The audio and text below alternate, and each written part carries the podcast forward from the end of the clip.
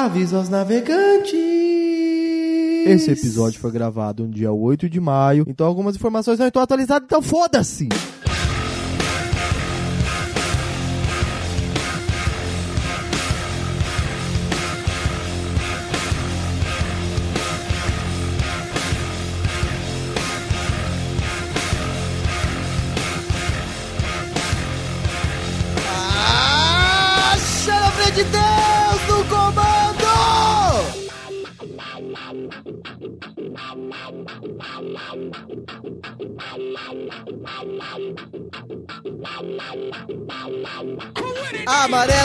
Geladeira no ar. Aqui quem vos fala é aquele que querem fazer um golpe nesse podcast, Fred Pereira. E hoje eu estou aqui com a garota que entre esquerdopata e coxinha escolheu ser memista, Juliana Benítez. Muito obrigada, é verdade. Estamos aqui com muita satisfação. Fala, querida. E hoje aqui com a gente, fazendo uma delação premiada. Sim. Vamos passar aqui a ficha técnica dele. Por favor. Coordenador do curso de Ciências Sociais pelo FMS, Sabia graduado em Ciências Sociais pela UFMS, Que merda. mestrado e doutorado pela UFSCar em Ciência Política e Ah. aspirante a personagem da Praça é Nossa. E redator do Sensacionalista. É, vocês me falaram agora. Estamos aqui com o Daniel Estevão. Aê! Muito obrigado, boa tarde, boa noite, bom dia, não sei, né, o horário que vão, vão estar ouvindo, né, mas isso aí não é, é um currículo ou uma ficha criminal, isso aí. É, hoje a gente resolveu ser um pouco mais. Como a gente pode falar? Legítimo, Juliano. Porque geralmente a gente fala qualquer coisa aqui. Verdade. Essa é a verdade, sai falando. Hoje ainda tem um A pé gente- na realidade. Hoje a gente não tem o menor compromisso com a verdade. Lembrando ali pro nosso ouvinte o nosso site é qual? amarelogeladeira.com.br Tem o www também. W, que você pode pôr ou não. Você decide. E tem também as nossas redes sociais, que é Amarelo Geladeira, em todas as redes sociais, menos No Twitter. que é sem o i. Sem o I. Amarelo Geladeira. Exatamente, você pode procurar em qualquer rede social, inclusive o Orkut. É o quê? A gente tá lá, né, Juliano? Certeza. Não existe ainda? A gente existe. A gente é hipster. Chegou a Daí diferentona. você vai fazer o seguinte, você também pode mandar um e-mail no contato arroba amarelogeladeira.com.br Manda lá sua delação premiada pra gente. Sim. Vai lá, conta tudo pra gente que a gente vai ler ao final Faz do o episódio. Delcídio pra gente.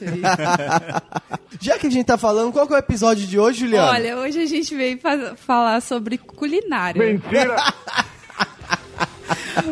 Com certeza, ninguém ainda percebeu qual que é o tema de hoje. Ninguém tá sabendo. A gente, a gente convidou um professor, dou- doutor em política, a gente vai falar sobre culinária hoje. O Daniel veio dar algumas receitas pra gente Com hoje. certeza. É, a gente vai falar, na verdade, sobre esse momento atual político da qual o Brasil está passando, já passa e vai continuar passando também, né? Estamos em crise desde a República Velha, né? É um, é um momento que o Brasil está passando e nunca vai passar, pelo jeito. Né? Exatamente. Inclusive, deixa eu te perguntar, você prefere que a gente chame de doutor, doutor Daniel, professor Daniel, Daniel... Não, só o Daniel tá bom, só o Daniel tá bom. Tá bom, tá bom. O, Mas o pra gente- professor, se eu- da- se eu- o Daniel tá com a camisa aí do, do Superman. Superman, já deixando bem claro a sua posição. Política, verdade, né? Podia vir com o do. Iron Man, né? Exato, às vezes nós temos sua posição. Team, ele é Team Iron Man, aqui a gente é... Eu não sou nada, não. Eu tô ótimo aqui. tô muito bem do jeito que eu tô. Sítios elegantes. Eu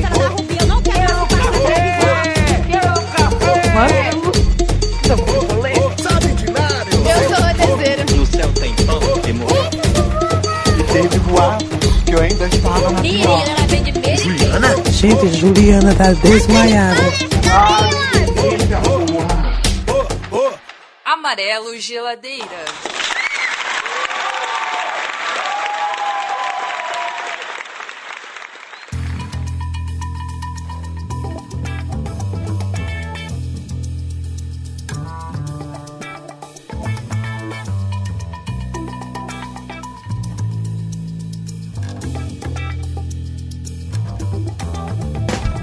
Hoje, caros amigos, a gente está aqui para falar sobre esse atual momento que a política tá passando. Só que pra gente poder entender o que tá acontecendo hoje, a gente tem que dar uma olhadinha lá para trás, o que levou tudo isso a chegar a esse momento de impeachment, o que chegou a esse momento do Lava Jato, tudo isso que tá ocorrendo atualmente, essa questão da polaridade política. Daniel, qual que é o ponto que a gente pode pegar que iniciou tudo isso que tá acontecendo hoje? Onde a gente consegue ver que começa a dar o caminho para chegar hoje? Basicamente, a gente pode localizar esse, esse, esse contexto atual, assim, o início dessa, da, da trajetória que, que está conduzindo a esse processo de impeachment, como sendo ali o biênio 2013-2014, né? Porque em cada ano acontecem do- eventos políticos muito importantes. Né? Em 2013, as grandes manifestações né, de junho ficaram Sim. conhecidas como manifestações de junho de 2013, né? em 2014, as eleições e os dois fatos políticos foram marcantes para essa trajetória atual. Né? Então, a gente fosse localizar um ponto de partida dessa conjuntura específica, né? atual seria esse. Né? E é claro, também, se for voltar na história, a gente pode voltar até o Cabral, né? mas aí a gente,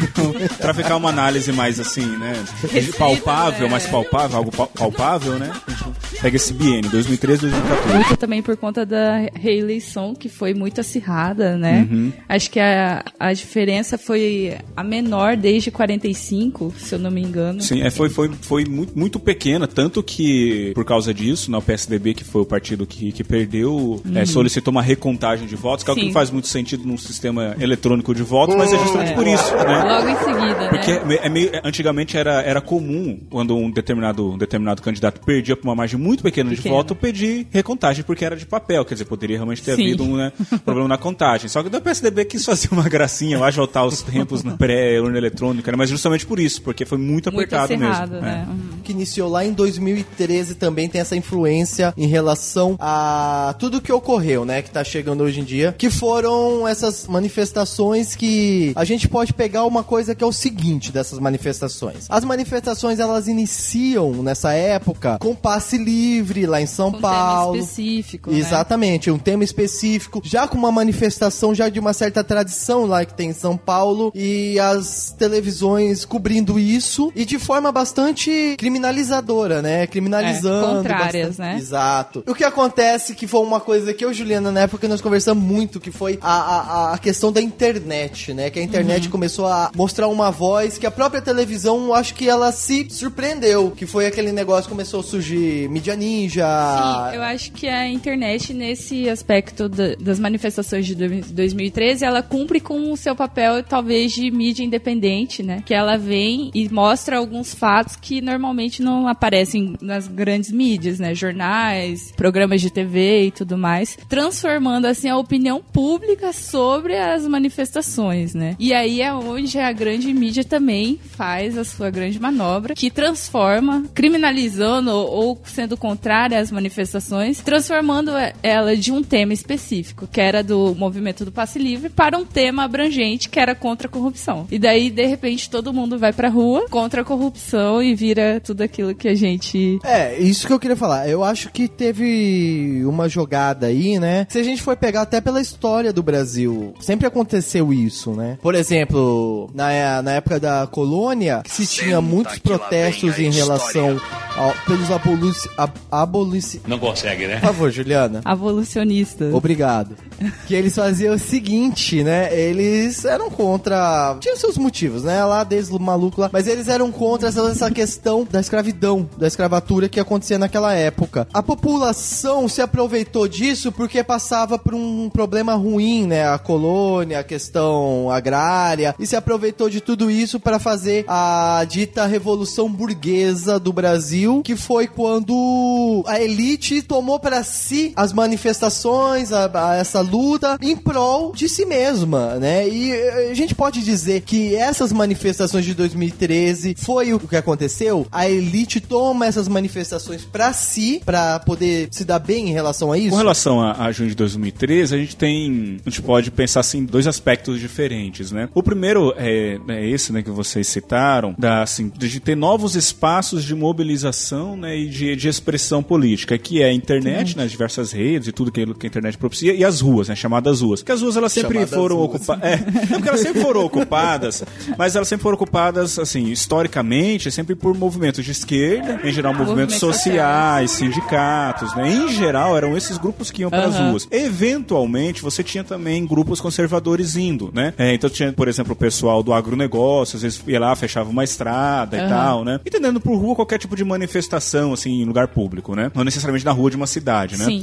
Uma, ocupar uma praça e por diante. Mas, majoritariamente, era de esquerda, movimento social, sindicato e em menor grau, bem menor, esses é, é, setores mais conservadores, né? Então, o que nós temos ali em 2013 é um fenômeno único na história brasileira, porque pela primeira vez em toda a história brasileira, nós temos um movimento político que leva milhões de pessoas para as ruas sem ter um centro de organização, porque se você a gente retomar, por exemplo, as diretas já, que levaram muitas pessoas para as ruas, tinha um centro organizador que eram os partidos, principalmente o MDB, que lutava contra a ditadura. Então, Ditadura. existia um centro organizador que ajudava a financiar, a mobilizar as pessoas e tal. Assim como outros movimentos. Em 2013, não, são milhões, não se sabe quanto, mas com certeza milhões de pessoas em centenas de cidades brasileiras indo espontaneamente para as ruas sem ter um centro, seja partido, seja sindicato, Sim. seja esquerda, seja direita, etc. Então, a primeira, a primeira característica é justamente essa, essa ocupação da rua, de uma maneira diferente do que havia antes, né? Assim, uma pluralização da rua, vamos colocar assim. Daí você vai encontrar pessoas de esquerda, de direita, ou sem nenhuma posição política definida, com partido, sem partido, afiliado a sindicato ou não, e assim por diante, né? E vinculado a isso, sem dúvida nenhuma, a internet como esse espaço de manifestação, e uma coisa alimentando a outra, né? Porque as pessoas estavam marcando ir às ruas principalmente pela internet, então esse potencial agregador na internet é... Hashtag vem pra rua. É, é nada desprezível. E de fato, o que, o que há, na verdade, assim, a gente poderia colocar assim que são, são três movimentos. Né? O primeiro movimento é esse do pré-2013, que é hum, majoritariamente, as ruas majoritariamente sendo ocupadas pelos setores mais de esquerda, vamos colocar assim. O próprio movimento Passe Livre já não era de, de hoje, não, não era de 2013 que eles iam às ruas fazer protesto. O movimento existia, acho que há pelo menos uns 10 anos, se não me falha, Sim. mas existia É. vários anos, sim. E eles sempre fazendo protesto a cada aumento, né? Sempre colocando em discussão, em pauta, essa, o problema dos transportes públicos. Mas por um motivo desconhecido, ou por vários motivos desconhecidos, é difícil você apontar um único motivo, né? Em 2013 as pessoas foram às ruas. Quer dizer, começou com um movimento pequeno e as pessoas foram às ruas. Quando as pessoas vão, vão às ruas, a gente entra no segundo momento, que é esse da pluralização. Aí você tem de tudo, né? Sim. Você encontra de tudo nas ruas. Aí o terceiro movimento é esse movimento, vamos colocar assim, da captura da insatisfação. Por que, que as pessoas foram às ruas? Por diversos motivos, mas sem dúvida nenhuma, talvez o principal, é um dos principais, é uma insatisfação difusa e generalizada com os problemas brasileiros e com o sistema Com político. tudo, né? né? Com tudo, é. É. Então, na verdade, assim, por um lado foi muito importante porque as pessoas, olha, a gente tá, quer mudar, a Quer gente quer de alguma mudança.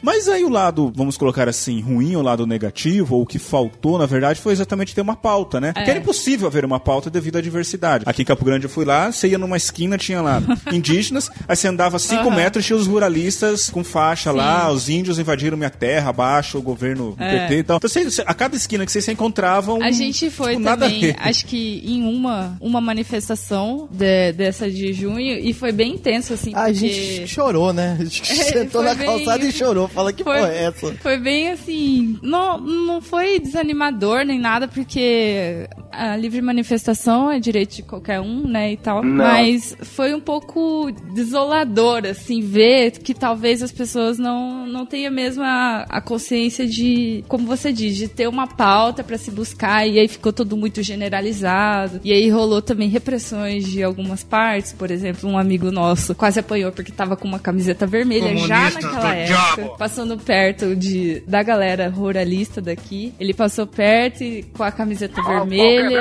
e a galera quis pegar ele. E só não pegaram porque um dos caras que tava lá falou, calma, não é assim e tal. Então eu acho que a polarização, ela não é algo recente. Eu acho que ela talvez tenha ficado muito mais forte a partir das manifestações de 2013, né? Esse nosso terceiro momento, porque daí 2013 se conecta, se conecta com 2014. Porque em 2013 era difuso, sem pauta e tal. Aí chega 2014, a disputa acirrada e o PT vence pela quarta vez, né, a presidência da República. Aí se reorganiza essa insatisfação, esse sentimento, né, de revolta, que era um pouco difuso, ele se reorganiza e aí sim ele passa a ter, eu não digo um centro organizador, mas um centro de referência, porque ele passa a focar no governo federal, uma parcela, né, dessas pessoas que Aham. foram às ruas, ou as que não foram nas ruas, né, mas em, em todo caso eram pessoas que tinham alguma posição, elas passaram a focar no, no- no governo do, do- do PT como sendo o grande problema nacional, e aí sim se reorienta essa polarização que ainda não estava tão forte, né, não era uma coisa tão Aham. grande, assim, existia, mas era um conflito ainda latente, vamos colocar, se ele passa a vir à tona com toda a força na campanha, principalmente na campanha, e aí sim, de novo, sendo, é, a- tendo a internet como protagonista, né? Porque o- as redes sociais se encheram de todo tipo de, de campanha difamatória, de mentira, de ataque, de briga, né? Isso Foi uma De coisa. memes. Virou assim quase uma. Volta a dormir, Brasil. Lembra desse, desse Tumblr? Era ótimo. Volta a dormir, Brasil. Então acho que 2013 e 2014 se conectam nisso, né? Porque você O tem uma insatisfação, é, você tem uma insatisfação imensa em 2013, mas sem rumo, sem referência, sem pauta, o que é normal, né? Um primeiro movimento, as pessoas não estavam É. tão acostumadas a ir às ruas. Em 2014, sim, a gente tem uma, uma, uma, uma- uma reorganização dos centros de referência e uma polarização. Aí sim, aquela energia que foi liberada em 2013 é, Se canalizou. é- isso, se canalizou é, basicamente contra o governo federal. Né? Tanto que se você observa, isso é muito interessante, a taxa de aprovação, a, as taxas de avaliação, na verdade, do governo Dilma, ela manteria 50%, 60% de bom ótimo até junho de 2013. De do- junho de 2013 Só em diante foi ladeira vai abaixo. ladeira abaixo, justamente porque há essa canalização. Exatamente Aham. porque há essa canalização. Teve gente comparando as manifestações com as primaveras árabes, lembra? Que tinha, por conta da- de todas as revoluções que estavam acontecendo e tal. E aí teve gente comparando as manifestações de junho com as primaveras Brasil é árabes. foda, né? Brasil é foda. As coisas que ele se compara, né? É, tem- a gente sempre tem que ter um, um foco, uma figura heróica, né? Ou uma comparação com algo lá fora pra tentar legitimar algo que tá acontecendo, né? É, a diferença da Primavera Árabe é que lá era contra a teocracia. Aqui tinha os teocráticos né, liderando. Aqui é, aqui é bancada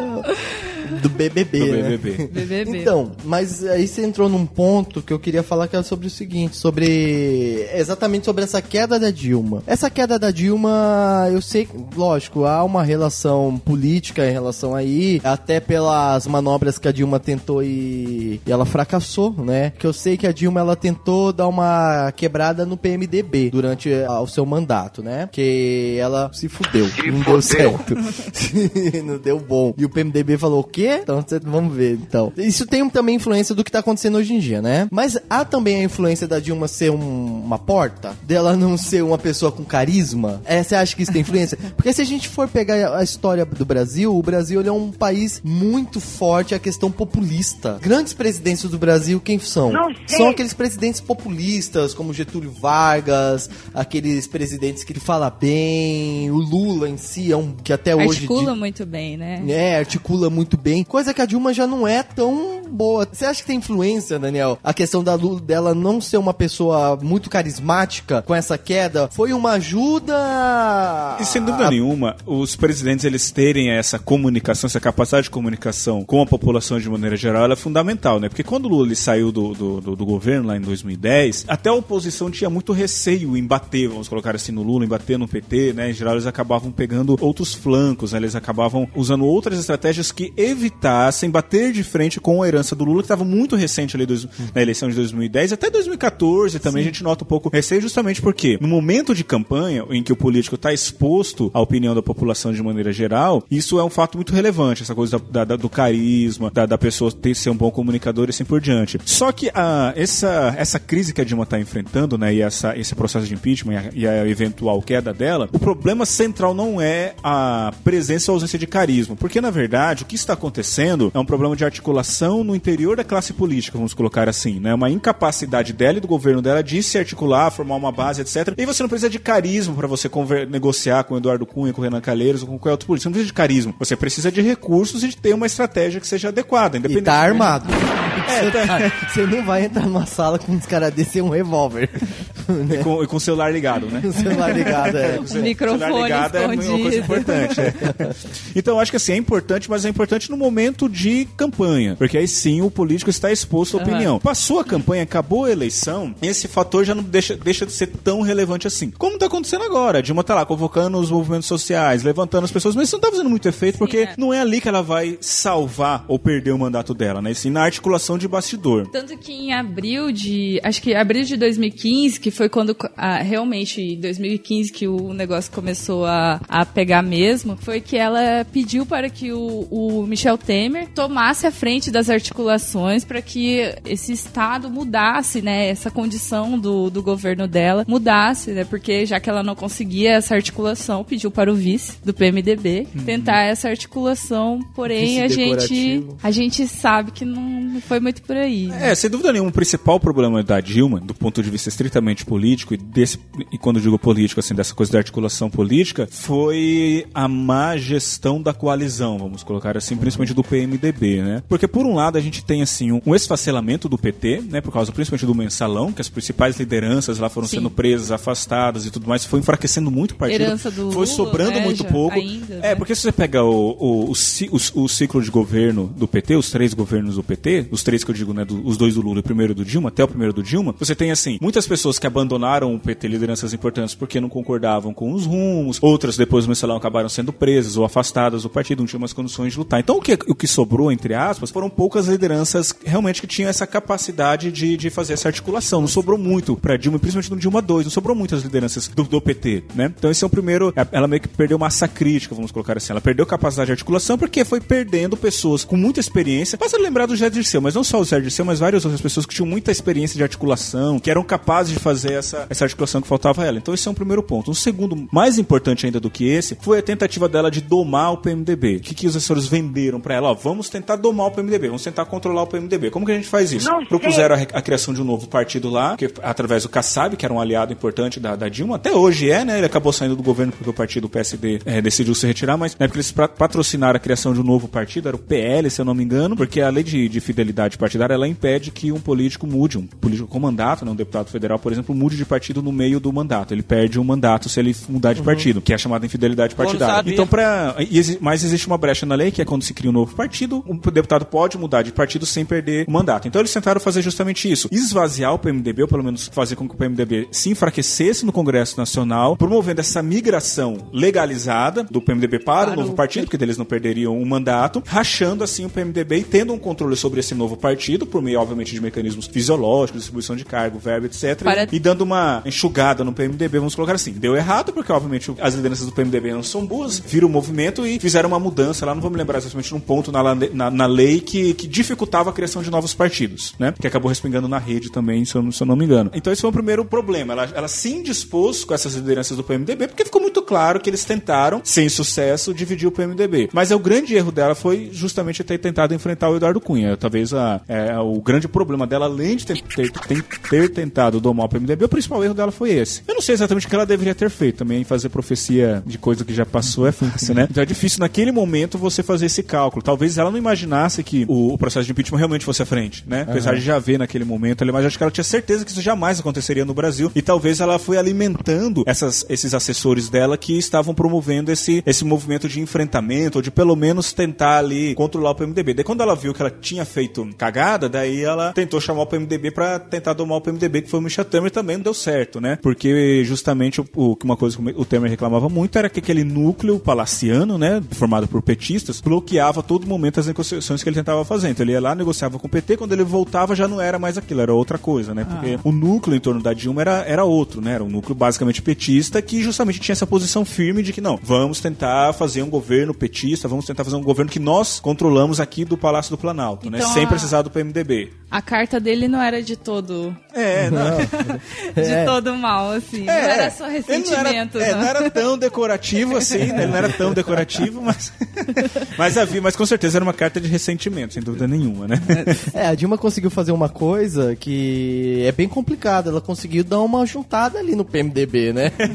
conseguiu unir um pouco o PMDB. Nenhuma liderança do PMDB conseguiu fazer o que a Dilma. É, Nunca na história desse país. É, né? é, um- alguém conseguiu unir o PMDB. É, pro ouvinte que não sabe, o PMDB de todos os partidos, ele é um partido bastante Plural. fragmentado. E plural. E é, bem plural, bem fragmentado. Ele é quase que vários partidos dentro de um partido só. É o que chama de partido ônibus, que o É. pessoal fala, que é parti- ou, par- ou federação de o partidos. PMDB dentro do é o partido. maior partido? Depende do do do do do do do, do, do, do- critério. Pode-se considerar que ele é o maior partido porque ele tem o maior número de prefeitos, o maior número de governadores, a primeira ou a segunda maior bancada de deputados federais e a primeira ou a segunda maior bancada de senadores. Você pegar deputados estaduais, também eles estão ali entre os três, quatro É, maiores. Então, seja, em número Você de não governa sem o PMDB. isso, é. Exato. Então, assim, se você pegar em termos de cargo, sem dúvida nenhuma é o maior partido. Mas se você pegar outros critérios, por exemplo, ele não consegue concorrer à presidência da República, né? Ele em número de filiados, por exemplo. Então, se pegar outros critérios, não. Mas esses critérios de poder, de acesso a poder, sem dúvida nenhuma. De longe é o maior partido. Mas você viu na televisão as manifestações que estão tendo? Vi.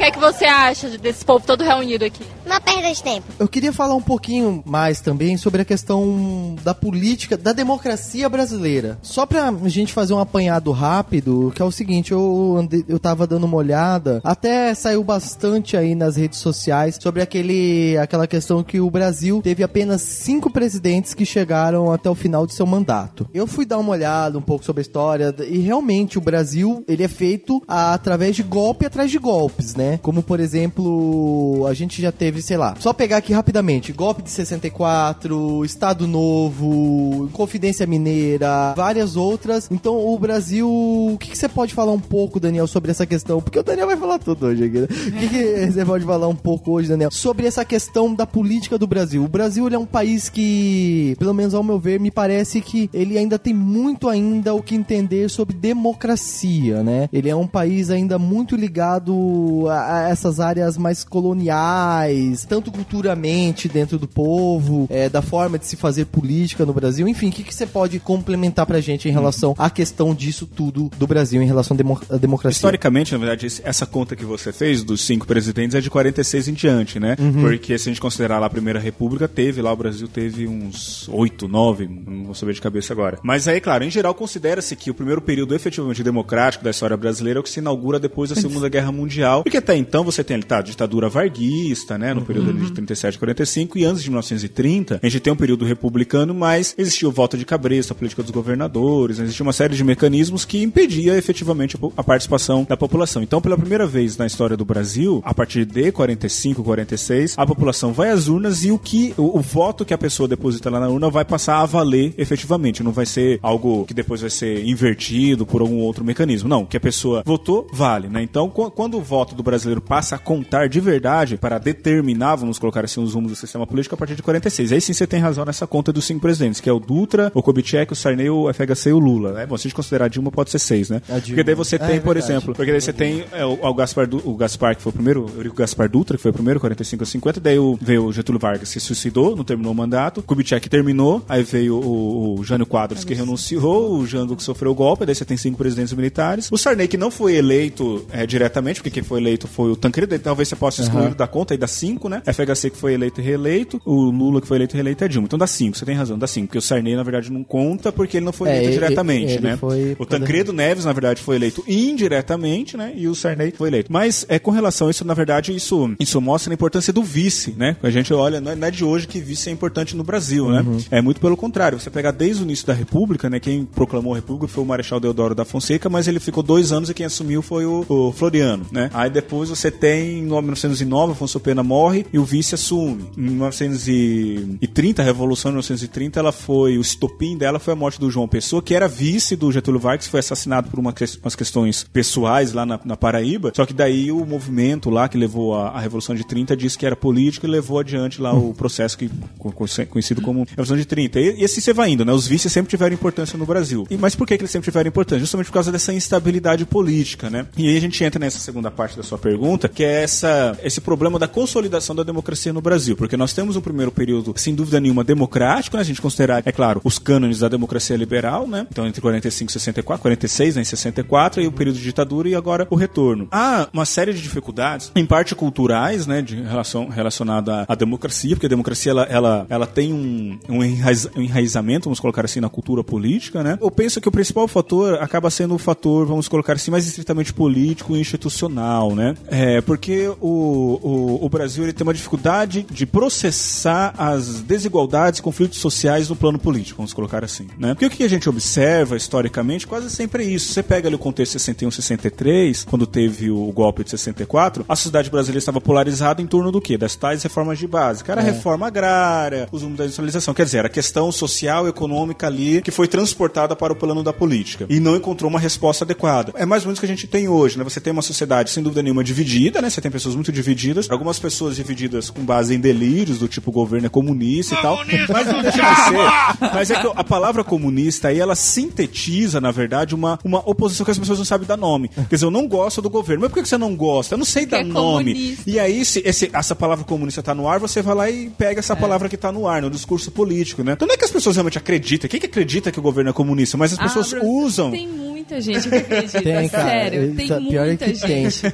Mas é a pessoa usa como uma palavra síntese, assim, porque ela, tá tudo errado, a pessoa acha que tá tudo errado, ela usa essa palavra como algo que sintetiza, né? Então eu acho que o problema principal é isso, essa incapacidade do nosso sistema político de processar os conflitos políticos, os conflitos sociais, os conflitos, né? Porque assim a gente tem, pega aí, reforma agrária ainda é uma questão que faz 100 anos que não se resolve, né? É, e uma série de outros problemas sociais também, que vão assumindo colorações regionais, mas de maneira geral, eu penso que assim, essa instabilidade da democracia em grande parte é isso, né? Tanto que a Dilma, ela ganhou é, a presidência por Nem muito parece influ- sagitariana. Nem parece é, sagitariana. Sagitariana. Você tá brincando. Lide com isso. É, parece sim. Parece sim, porque quando ela ganhou, qual foi a primeira coisa que ela fez quando ela ganhou? Não sei. Ela fugiu de moto. ela fugiu de moto do, do, do coisa, tá ligado? Esses dias que ela fugiu de novo de bicicleta de lá. É as pedaladas.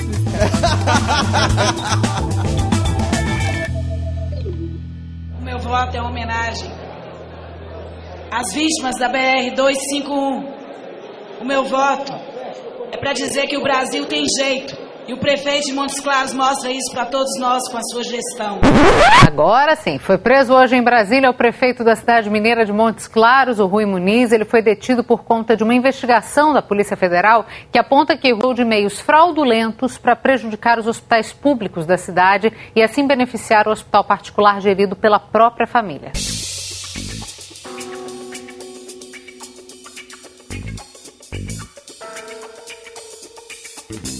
A Operação Lava Jato, que iniciou aqui no Brasil lá em 2014, né? Que foi pra apurar a lavagem de dinheiro, né? A gente vai colocar um link aí, a gente não vai precisar falar exatamente tudo sobre ela, mas a gente tem alguns pontos bem interessantes pra Até falar. porque ela é muito extensa. Ela é muito extensa, mas São tem alguma 28 fases. A gente tem alguns pontos interessantes. Por que eu- enquanto. é, a gente tem alguns pontos interessantes a falar sobre ela, né? Que é o seguinte, eu acho que um ponto mais interessante, você me corrija se eu tiver errado, tá? Que depois eu vou cortar. Só pra falar, depois eu falo certo, faz quando foi eu que falei certo. Babaca. É, que a gente vai fazer o seguinte, é assim que eu faço, assim que eu trabalho. Que é o seguinte... Na mentira. Na mentira. Eu trabalho na mentira. A Lava Jato, ela funciona da seguinte maneira, né? É, é o que eu vi bastante que ela tem uma inspiração muito forte na operação Dragão. Mão limpa, mãos limpas, né? Mãos limpas da Itália, né? Que, que aconteceu lá. É, esse foi em 2000 e... Não, foi em 90 e pouco. 90 e... É a mesma coisa praticamente. Que é o seguinte, que são os dois aspectos delas, que eu acho que é o aspecto principal que é diferente de várias operações, de manter as coisas em sigilo. A operação Mãos Limpas, tanto quanto a operação Lava Jato, é jogar e transformar num espetáculo, né? E Isso tanto para você poder utilizar a população como forma de coerção, forma de pressão em cima do, do disso tudo e de proteção mesmo do- das próprias pessoas que estão fazendo Envolvidas, essa, né? estão envolvidas nessa operação de, por exemplo, alguém que tá sendo como réu não precisa não ir lá e de alguma forma ou atacar a pessoa ou corromper a pessoa, enfim, isso, a- é- é- se utiliza bastante disso. Ou a tá pessoa correto, né? morrer, né? A pessoa morrer. E morreu. Ou um beijo aí pro, pro, pro PC, PC Farias. E morreu.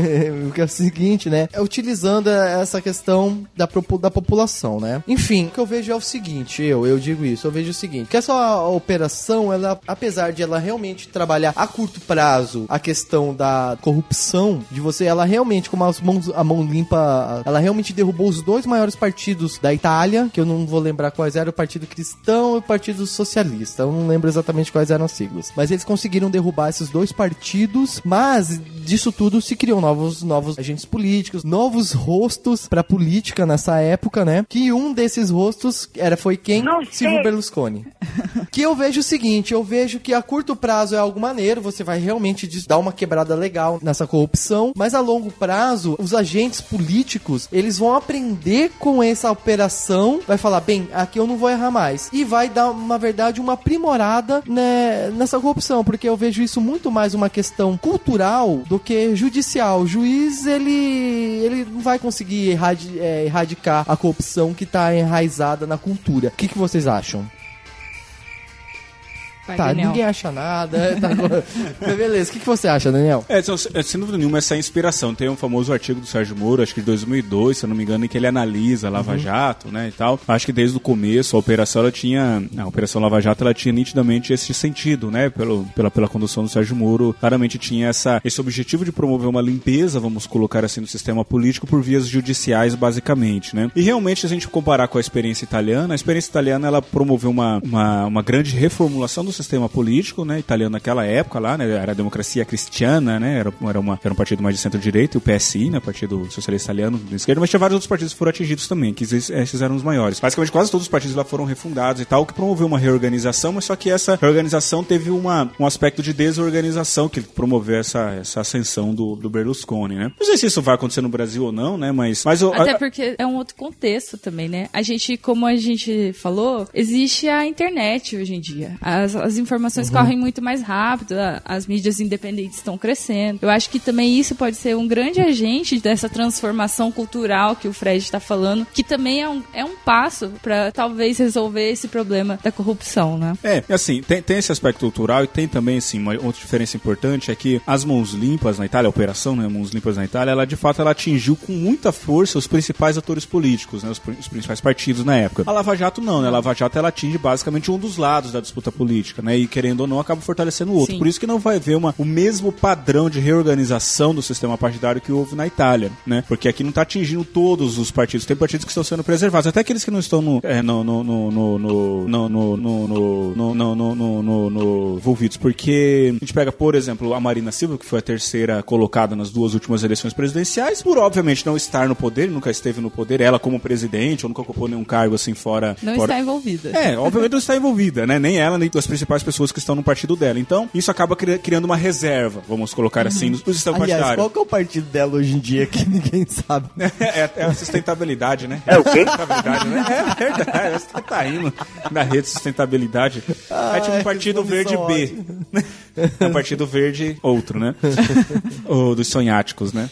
Mas essa coisa da cultura, ela, ela de fato é um, é um fator importante, mas é porque um dos problemas do Brasil é a microcorrupção, essa coisa do, né, você sabe com quem você está falando, essa coisa de você querer sempre passar a fila na frente dos Da outros, né? carteirada, né? Da carteira. Então, realmente tem essa microcorrupção que faz com que as pessoas eh, cheguem ao poder e façam o raciocínio, né? Ah, Bom, todo mundo vai roubar, vou roubar também, né? Então acaba havendo essa, essa reprodução da corrupção por causa disso. Mas eh, essa- esse tipo de operação como da Lava Jato, ele é importante porque ela tem um impacto cultural, né? Porque como é que a cultura vai mudando? Bom, vários, vários fatores, mas um deles é justamente você impondo sanções. Porque se determinados comportamentos são proibidos e as pessoas têm consciência que elas vão ser punidas, elas vão pensar duas vezes antes de agir, né? Eu sempre dou o exemplo lá do, do cinto de segurança, que não era obrigatório nos anos 90, passou a ser, e conforme você vai aplicando multa nas pessoas, e o brasileiro incorporou isso culturalmente falando, né? É, é claro que você lidar com a política não é tão simples quanto você averiguar se o sujeito está usando o cinto de segurança ou não. Mas existem aprimoramentos no funcionamento do sistema político que podem ajudar a coibir. Vou dar dois exemplos muito rápidos. O primeiro deles diz respeito a, a- lá nos anos 90, na época do, do- quando logo que o Collor caiu, 92, 93, em seguida teve um outro escândalo que foi o dos anões do orçamento. É o Basicamente quê? era o seguinte, era um grupo de deputados federais que participavam da comissão de, de formulação do orçamento, que o orçamento ele é construído no, pelo, pelo Congresso Nacional, né? Tem uma dimensão, tem uma parte lá, um momento que ele que, que faz. Então o que, que eles faziam? Eles faziam negociações de emendas, né? Então negociavam lá com uma empreiteira e aí eles colocavam uma emenda para uma determinada obra que estava sendo tocada lá pela empreiteira, a empreiteira depois pagava a campanha. Então era toda uma é o que, relação o muito que obscura. acontece até hoje, praticamente, né? É, mas não acontece mais então. Mas aí o que acontece? Teve o escândalo e aprimorou-se o processo de orçamento. Hoje em dia, o processo orçamentário no Brasil é extremamente transparente e pode ter certeza que não existe nenhum problema de corrupção nele. Só que daqui acontece, claro, é um aprimoramento porque daí eles usam outros, Outros- mecanismos outros mecanismos. que não mais orçamento. Então, no caso do orçamento, vedou. Os caras eles conseguiram dar uma transparência para o processo que não existe mais ah, no, no processo de orçamento em si corrupção. Né? Um outro exemplo muito rápido é dos, dos governos estaduais que eles tinham os bancos próprios. Né? Então eles acabavam, os governadores é, emprestando dinheiro desses bancos né? e acabavam endividando o Estado, quebrando o Estado e assim por diante. Aí veio a lei de responsabilidade fiscal, acabou, não existe mais isso. Você não vê mais governador fazendo isso. Tanto que a cada é, é, governo, sempre que o governo entrega, que sempre que o governo ele, ele termina o mandato dele, ele tem que ter- sempre deixar dinheiro em caixa. Né? Então você praticamente eliminou esse tipo de comportamento errado. Né? Agora, é claro, é sempre um jogo de gato e rato, porque que nem é, eliminou-se o problema da corrupção, da corrupção no, no orçamento.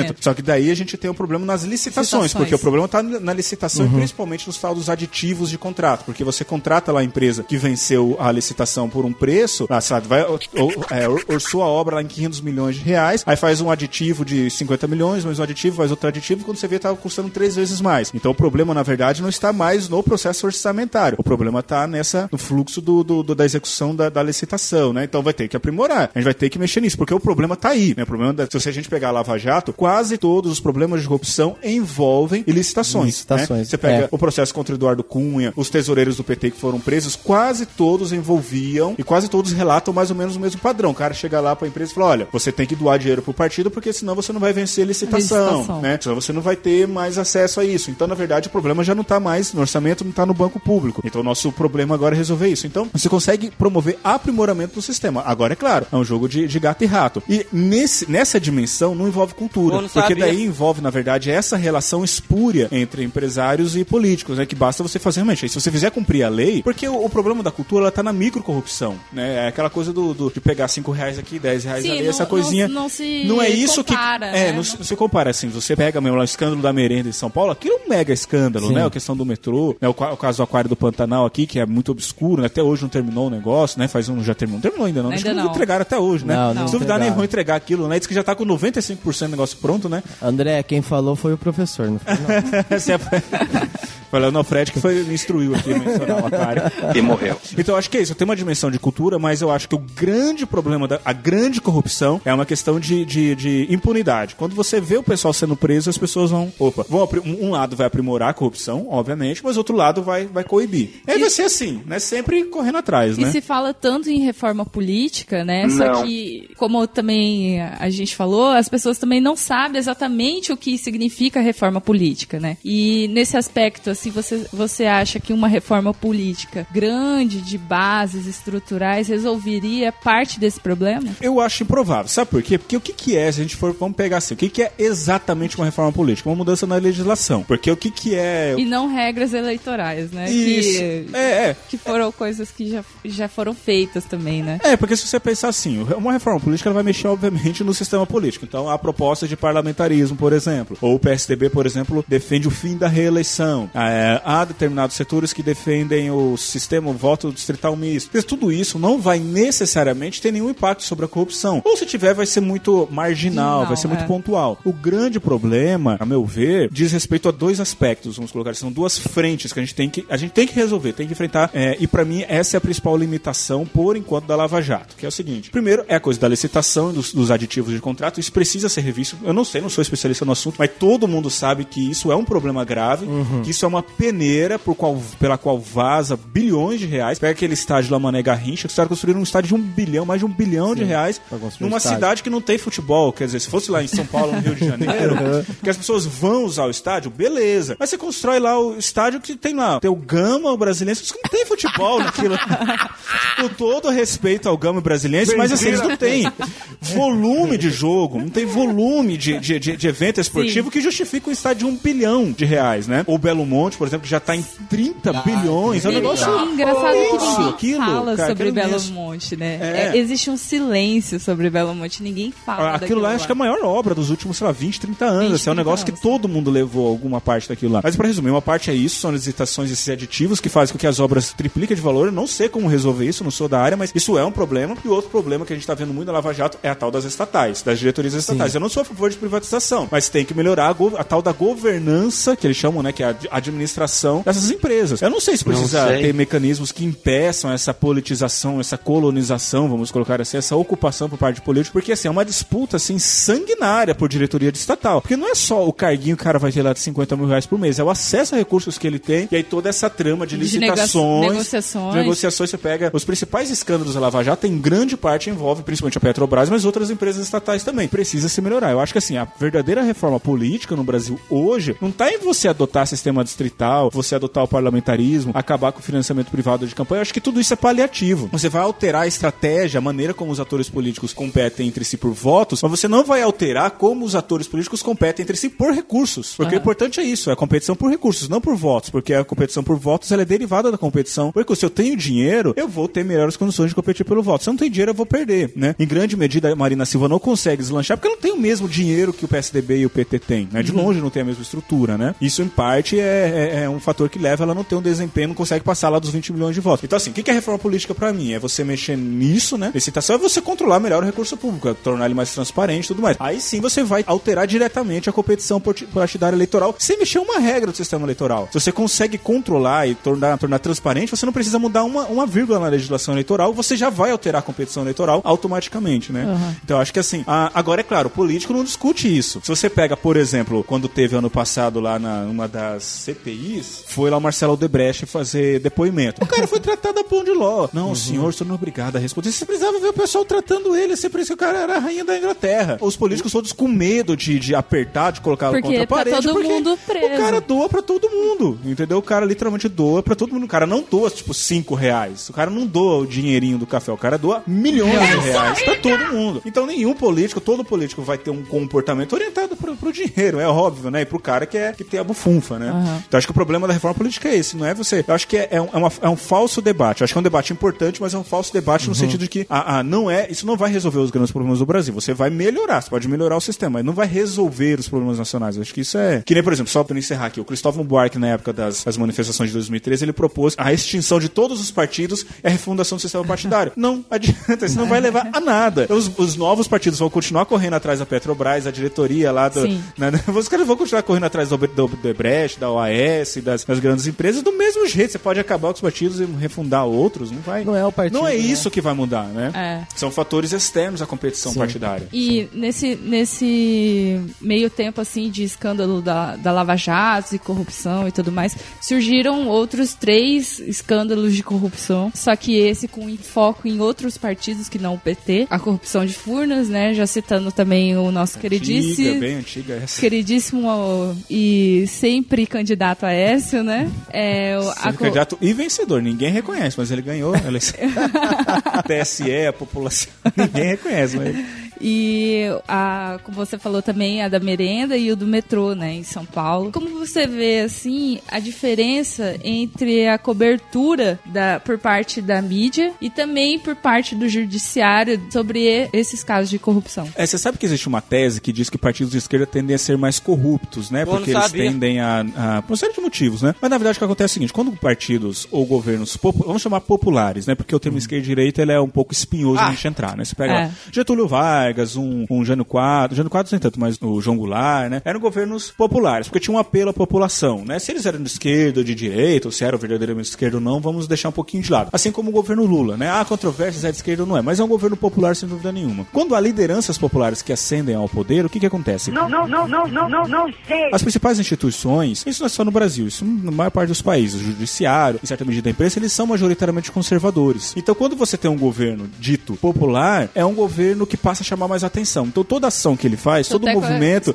você aumenta, você aumenta a vigilância. A vigilância, é, ela, ela aumenta, a cobrança aumenta sobre esses partidos. E, em geral, esses partidos, eles contam justamente por ter lideranças carismáticas. Aí você também tem, assim, no caso da imprensa, uma questão meio comercial, né? Porque todo mundo quer ser o jornalista, todo jornalista quer ser o jornalista que deu o furo de reportagem que levou o Lula pra cadeia. Porque você imagina você entrar pra história, nos livros de história, como sendo o cara que Aham. levou o principal líder, o maior líder popular da atualidade do- no Brasil pra cadeia. A mesma coisa dos juízes, né? Todo mundo, todo promotor ou todo juiz quer ser o juiz ou promotor que descobriu a denúncia, ou que fez a denúncia, ou que assinou a ordem que levou o Lula pra cadeia. Porque você vai ficar O Moro, marcado. já, o Moro já conseguiu, né? É, entendeu? esse- Então, assim, é, acaba havendo muito isso, assim, um pouco essa vigilância redobrada justamente por causa desse choque entre instituições predominantemente conservadoras e, e lideranças populares. De novo, tô usando popular não de esquerda, de direita, mas pode ser em geral de esquerda, mas não necessariamente, mas populares, que tem esse apelo popular. E justamente por ser popular, a- as pessoas prestam atenção. Então, o jornalista ele vai vender mais jornal, vai ter mais acesso no site de notícia dele, no blog dele, se ele fala do Lula. Furnas, essas coisas não dão tanta. Belo Monte não dá tanta audiência, infelizmente. Então acaba ficando restrito à mídia alternativa, né? E, infelizmente, o que as pessoas mais querem ver é essa novelização da, da política, né? O bem contra o mal, o Lula sendo preso ou Sim. não sendo preso, ou sendo salvo, e assim por diante, né? Então, infelizmente, acaba se operando com uma lógica um pouco empobrecedora, né? Isso que acaba relegando, né, esses temas que também são fundamentais, talvez até mais importante do que o pedalinho dos netos lá do Lula, do que, tipo, Belo Monte, ou essas, essas grandes obras de infraestrutura, mas que E- acabam não tendo tanto. Ou o metrô não tem tanta, tem tanto. né? Assim, tem, mas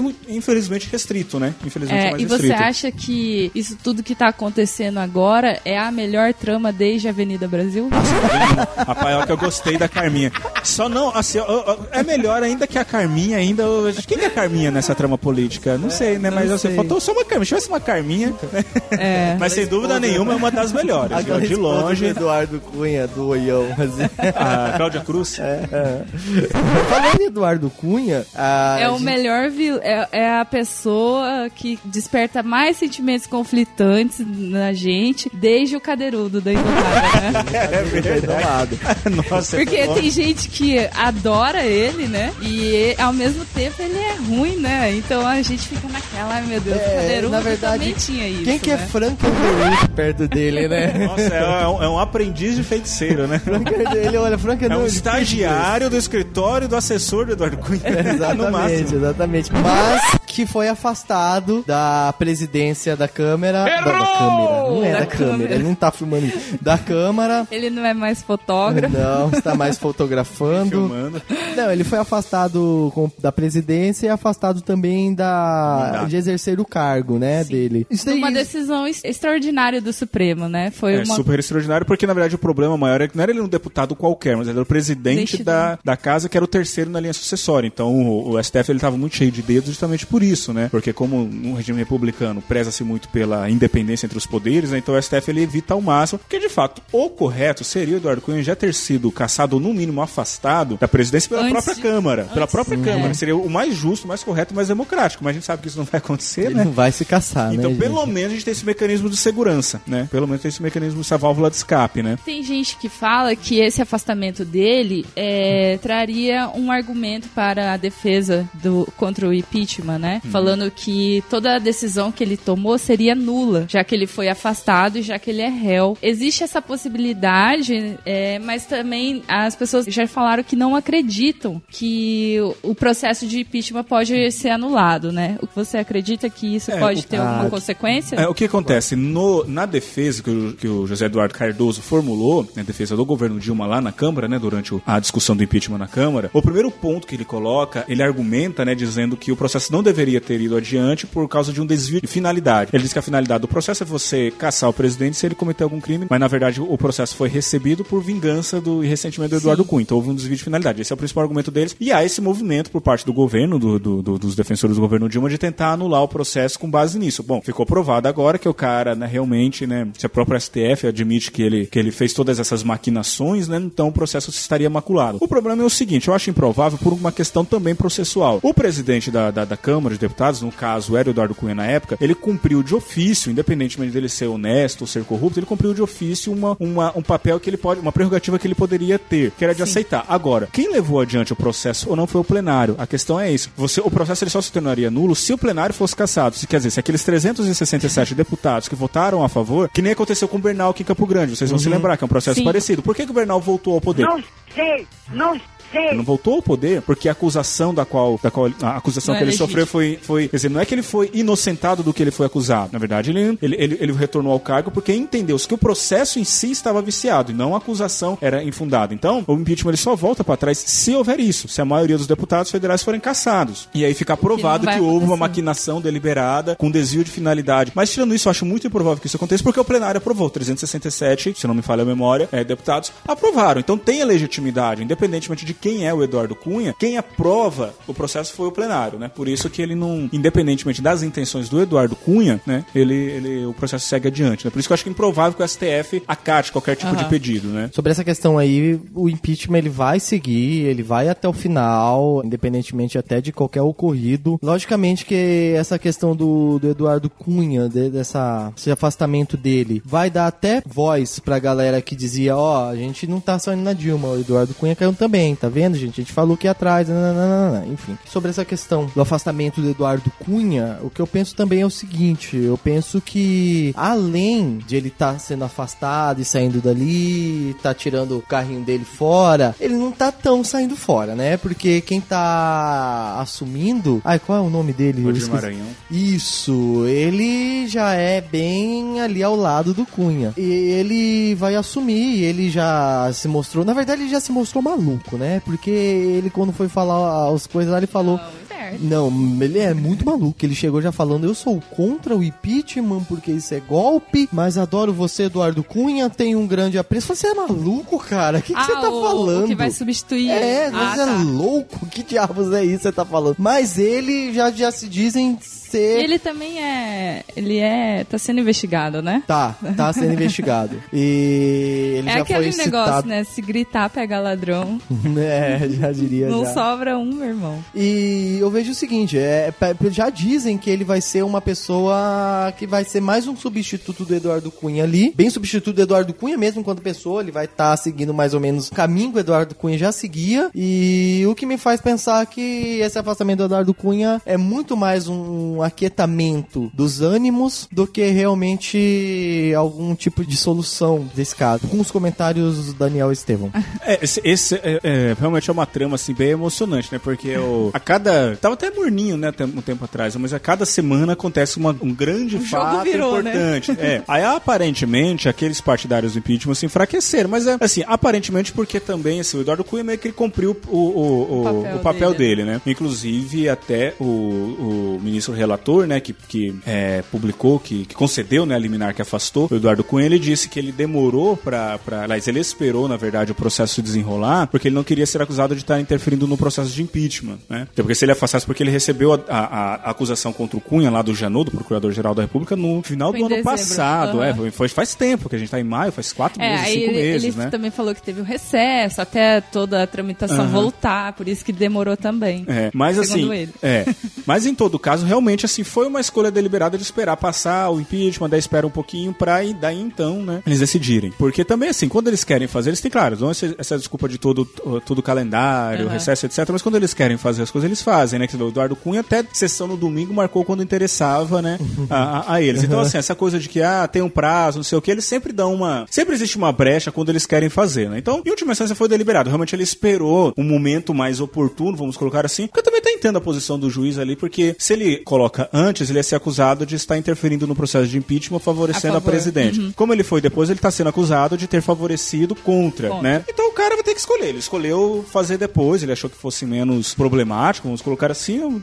a Qualquer escolha que ele fizesse ia ser complicado. Agora, realmente, abre-se essa, essa incógnita com respeito à sucessão do Cunha. Faz uma nova eleição, não se faz uma nova eleição. Uhum. Ah, também parece que, uma, não sei se chegou a ser uma decisão, mas parece que o STF tinha determinado que não. As pessoas envolvidas na Lava Jato, deputados federais envolvidos na Lava Jato, não poderiam concorrer, né? Ou ocupar a presidência da Câmara, porque eles seriam o terceiro na linha sucessória, né? Ou o segundo, caso a Dilma seja afastada. Então, mas, parece que um, o, o presidente da República não pode estar sendo processado, né? Então, se, obviamente, se a pessoa é o, terceiro ou segundo na linha sucessória, não pode estar sendo processado, né? Então, há toda essa, essa incógnita ainda que vai adicionar uma emoção a mais. Agora, eu acho improvável que isso afete o andamento do processo de impeachment, porque ele está todo restrito ao Senado. O Senado, por exemplo, por enquanto, está, vamos colocar assim, isolado desse furacão político. É claro, existem lá 20, 30 senadores que estão sendo citados em delações premiadas e tudo mais, mas ainda. Inclusive o, o presidente. Eu, Anastasia, né? Mas ah, por enquanto isso ainda não, não afeta a dinâmica interna ali do, do processamento. Vai ser agora a quarta, muito provavelmente ela vai ser afastada. E sendo afastada, acho difícil que ela retorne, né? Acho que ah, provavelmente havendo um novo governo, né? Rei, rei posto, não, rei morto, rei posto, né? Diz o ditado. Acho muito difícil. Nada é impossível, a gente também não dá pra antecipar nada, né? Mas é muito improvável. Então provavelmente isso não vai afetar Não, o não, processo de a impeachment em gente si. não tem conhecimento dos roteiristas que estão fazendo essa Isso, eles devem estar ocupados ainda agora tentando resolver o Game of Thrones, não deve ter terminado essa temporada, né? Ou, ou o Frank Underwood lá, Frank o House Underwood. of Cards. né? Na verdade, House of Cards eu acho que já tá se inspirando aqui já. É, os caras já, já referiram. Fala, caraca, vamos fazer essa parada aí. Não, mas você sabe que o, o José Padilha tá fazendo uma O série sobre a Lava Jato, Lava né? Jato. por ano Sim. que vem, né? José Padilha se especializou, assim, em produções criminais, né? Assim, produções cinematográficas criminais. Eu não vou... Tô acusando o rapaz de nada, mas, assim... Compromisso, espontaneamente, sem qualquer reserva mental ou intenção de renunciar. Aceito o compromisso espontaneamente, sem qualquer reserva mental ou intenção de renunciar. Vou Estou ao pulo da presidência sem um único voto ter sido dado a mim. A democracia atribuída ao é tão cargo. superestimada. E agora eu assumo. Que Deus me ajude. Vou fielmente desempenhar minhas funções com toda a dignidade atribuída ao cargo que agora assumo. E que Deus me ajude. Meus parabéns, senhor vice-presidente.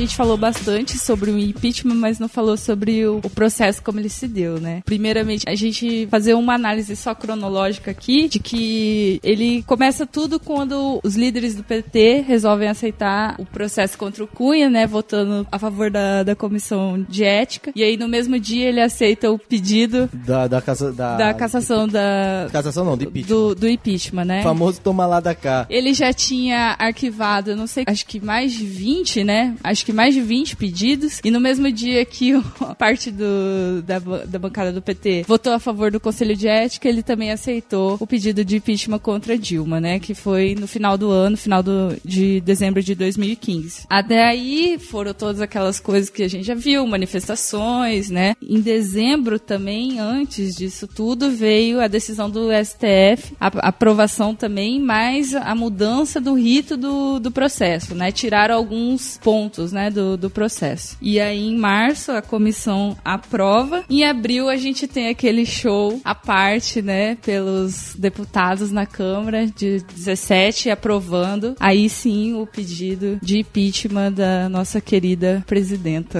Mas ao que exato a Dilma está sendo processada, né? Qual, porque a gente teve o primeiro impeachment lá pelo Fernando Collor de Mello, né? Que ocorreu exatamente por corrupção também, né? Que foi, foi o famoso Elba, né? Na época do caso do Elba que ele tinha, que não correspondia com... com, Agora com... tem uma Ferrari. Agora tem a Ferrari, agora foda-se o Elba. tem uma Ferrari, vocês que se fodam com o Elba. Muita gente que poderiam testemunhar ali contra ele por algum motivo acabou morrendo, E né? morreu. Essas pessoas, né?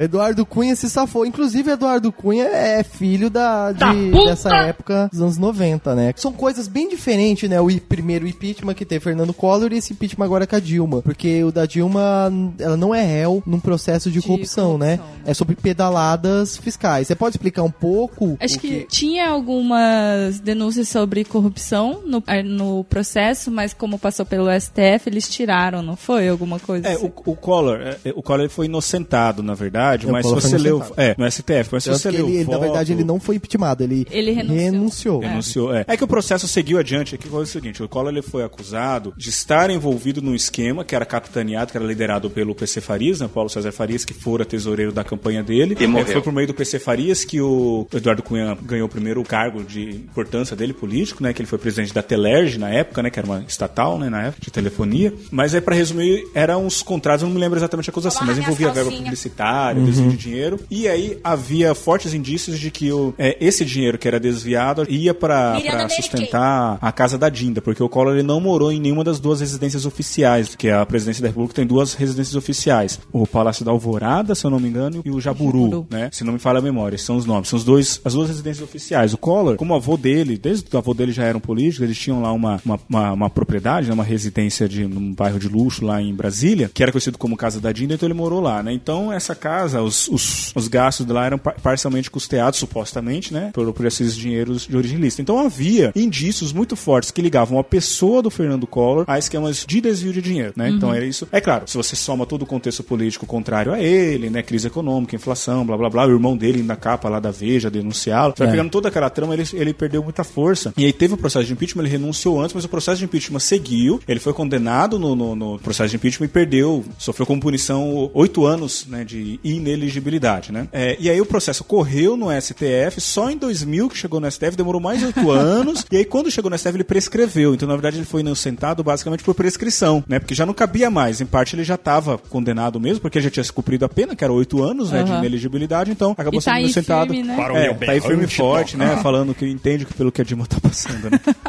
Mas é pra resumir, o que que a Dilma tá sendo acusada agora? Ela não tá sendo acusada de algo semelhante, ou seja, de enriquecimento ilícito, de desvio de dinheiro público, ou de favorecimento pessoal, né, dela ou de qualquer pessoa familiar, né, pessoa diretamente ligada a ela. Na verdade, ela tá sendo acusada de má gestão financeira e fiscal. Basicamente é isso. As pedaladas. É, são três acusações principais. né? A primeira e mais famosa delas é das pedaladas fiscais, que, sim, que basicamente o que, que é? Não sei. O governo federal, ele arrecada dinheiro por meio da receita e gasta esse dinheiro por meio do tesouro, né? Só que existe uma série de programas e de políticas públicas que envolve o desembolso né, de recursos públicos que precisam, é, que uhum. precisam de uma intermediação financeira, ou seja, precisa do serviço de um banco. Não faz sentido o, o governo ter uma instituição financeira própria para isso. Ele usa os bancos que existem, né? Sim. Existem, é, existem bancos privados os bancos públicos. O banco público, eles não são bancos estatais, porque eles não cumprem apenas funções estatais. É. A Caixa Econômica e o Banco do Brasil, Brasil. eles têm uma, um aspecto deles que é público, né? Que eles cumprem é, é, é, é funções que são públicas mas eles também têm um aspecto que é privado, porque eles têm clientela privada, etc. Tem essa dupla natureza, né? Sim. É, bom, mas basicamente o que acontece? Então, o Tesouro Nacional usa esse sistema já formado, né, esse sistema já pronto, vamos colocar assim, para, por exemplo, pagar a Bolsa Família, conceder empréstimo, é, Minha Casa Minha Vida, É, os projetos, FGTS. os programas sociais. É, né? porque são Sim. todo dinheiro do Tesouro, né, dinheiro de impostos, que é repassado para a parcela da população de acordo com determinados critérios. E que é pedalada fiscal. Não sei. De novo! Bom, o que, que seria o correto? O Tesouro Nacional transfere o dinheiro para os bancos, né, para a Caixa Econômica, por exemplo, e a Caixa Econômica transfere lá para a pessoa física, lá para o beneficiário da Bolsa Família, né, para o beneficiário lá do FGTS e assim por diante. O que, que o governo Dilma está sendo acusado? Lá em 2014, eles começaram a fazer sistematicamente o seguinte: De atrasar o repasse. atrasar o repasse. Então, o- a Caixa Econômica, o Banco do Brasil, ela pagavam, pagavam os compromissos do governo, né? Com então, o- eles o arcavam recurso, isso né? com seus próprios recursos, eles arcavam com os compromissos financeiros do governo, e o governo demorava lá um, dois, três meses para cobrir o rombo, vamos colocar assim. E isso foi feito de maneira sistemática, eles fizeram isso várias vezes ao longo do ano. O que acontece? A Lei de Responsabilidade Fiscal lá de 2001 proíbe a operações de créditos do, do- do ban- do- do- dos governos municipais, estaduais e federais com bancos públicos, né? Então, porque antigamente aquilo que eu aquele exemplo que eu estava É dando, tipo, os bancos é, emprestavam. Financiamento da União, né? Que eles falam. né? Isso, é, isso é proibido. Então o que eles interpretaram? Que ela incorreu nesse crime, né? Porque é um crime tipificado lá pela lei de responsabilidade fiscal. Aí qual que é o debate? A defesa da Dilma diz que o conceito de operação de crédito é quando a transferência de dinheiro. Então, eu vou, por exemplo, eu vou lá ao banco, peço dinheiro pro banco, o banco transfere para minha conta o dinheiro. Isso é um empréstimo. Uma outra pessoa pagar algo por mim e eu deixar de pagar essa pessoa não é um empréstimo, né? No máximo seria um calote, mas não é um empréstimo. Isso que é o termo do É um atraso no repasse, é, né? Esse é o argumento do governo, da defesa. E o argumento da acusação diz o seguinte: não, isso é sim um empréstimo, porque isso se assemelha àquele famoso crédito rotativo que é o cheque especial. né? O que, que é o tal do famoso cheque especial? Não é um empréstimo que eu tomo diretamente. É simplesmente um recurso que fica disponível na minha conta e que se eu estourar, vamos colocar assim, a conta, eu posso usar esse recurso que o banco disponibiliza para mim e o banco cobra um juros a mais. Então, tecnicamente, isso é um empréstimo. empréstimo. Então, é um debate jurídico, né? É um debate jurídico. O Essa ca- é uma primeira acusação que é tal da, que ela pedalou, né? Quer dizer, que ela Exato. O caso da Dilma, tanto que eles falam que, e realmente é verdade, sempre foi feito isso, né? Há um bom tempo isso é sendo, vai sendo feito. Só que o que, eles falam pra Dilma, no caso delas, eles colocarem isso como um problema, esse crime de responsabilidade fiscal. Que é o seguinte, porque a Dilma, ela demorou muito pra pagar, né? Esse último repasse dos programas do governo, né? E a grande merda mesmo foi que o presidente, acho que é o presidente, lá, manda-chuva lá da, da Caixa Econômica, enviou lá um, um negócio pra Dilma falando pra ela, ó, os caras vão falar que isso daqui Já é... avisei que vai dar merda E isso. foi isso aí o grande ponto que a galera pegou, beleza, é isso aqui, então é, é crime de responsabilidade fiscal, ele mesmo tá falando. E isso foi muito utilizado por causa disso, né? Ele deu um tiro no próprio pé e muito disso, né? Agora eu quero ver se o Daniel pode é, ver se eu tô errado ou não. Esse caso aí, o que tá acontecendo bastante é também muito relacionado à questão econômica do Brasil, né? Como, por exemplo, quando se inicia lá no o governo, aí a gente vai buscar lá atrás, o governo do, do Lula, quando inicia o governo do Lula, inicia aquela é, o negócio do Brasil com a China, né? Que começa a entrar muito dinheiro dentro do país, que isso não foi coisa do Lula, já é algo que foi acontecendo, essa negociação da. Agora, o que que eu achei que. Agora não lembro qual que era a negociação exatamente que o Brasil tinha com a China. Mas era algo que o Brasil ganhava muito dinheiro, que foi, foi muito responsável por o Brasil poder ah, utilizar nas suas políticas como Bolsa Família. Programas sociais. Programa, é, os programas sociais, exatamente. E sempre fez assim, né? Porque tinha bastante dinheiro. Isso desde 2013, né? Que, que, que veio caindo, que foi quando mais ou menos encerra esse, essa negociação com a China. E a partir disso é onde que começa a acontecer esses calotes. Não consegue ter mais o dinheiro para poder pagar esses programas sociais. Começa a ter todo esse problema em relação a isso. E a partir disso tudo é o que se, que se, se levou a, a- essa situação, né? Ele- a pedalada ela, ela é meio usada como uma forma de maquiar as contas, né? Ela é usada para talvez deixar a conta da receita fora do vermelho, né? Maquiando toda a receita e para depois você passar o dinheiro. Então é uma forma mesmo de enganar assim a galera, tipo, ó, tá legal a economia, vamos aí e tal. É, esse, é, esse, esse é uma segunda acusação, né? Que a primeira acusação é que ela fez essas da pedalada fiscal que supostamente é uma operação de crédito, né? Daí tem os argumentos pró e contra. E realmente tem essa segunda acusação, porque como eles deliberadamente atrasavam para fazer o repasse, então parece que é o Banco Central que ele faz uma apuração lá das contas do governo mensalmente. Aí acontece, você tem lá um, um conjunto de recursos para pagar as despesas e de outro lado você tem as despesas. O que acontece? Como o dinheiro não havia saído da conta, quando você ia lá apurar, o dinheiro estava lá. Tava Se o lá. dinheiro estava lá, você tá no azul. Só que daí passava um tempo, esse dinheiro era repassado. Então sempre que o, o auditor, vamos colocar assim, ia lá e verificava, estava no azul. Só que efetivamente não estava. Por quê? Porque eles estavam deixando de De pagar para deixar o dinheiro um pouco mais em caixa para ir aí sim construindo um cenário fiscal mais equilibrado, vamos colocar assim. Uma segunda acusação que consta lá na- na- no pedido de impeachment é esse, de uma deliberada maquiagem nas contas públicas para apresentar um, um Brasil que não existia em 2014, a prática do famoso estelionato eleitoral, quer dizer, ela mostrou um Brasil que não existia para ganhar a eleição e depois descobriu-se que não era tudo aquilo. Essa é uma segunda acusação, né? E a terceira acusação que fundamenta o impeachment é que no ano passado, em 2015, o governo ele é, publicou alguns editais fazendo uma, uma movimentação lá de crédito que, segundo a acusação, não poderia ter sido feita porque todo o dinheiro que o governo tem disponível para gastar só pode ser gasto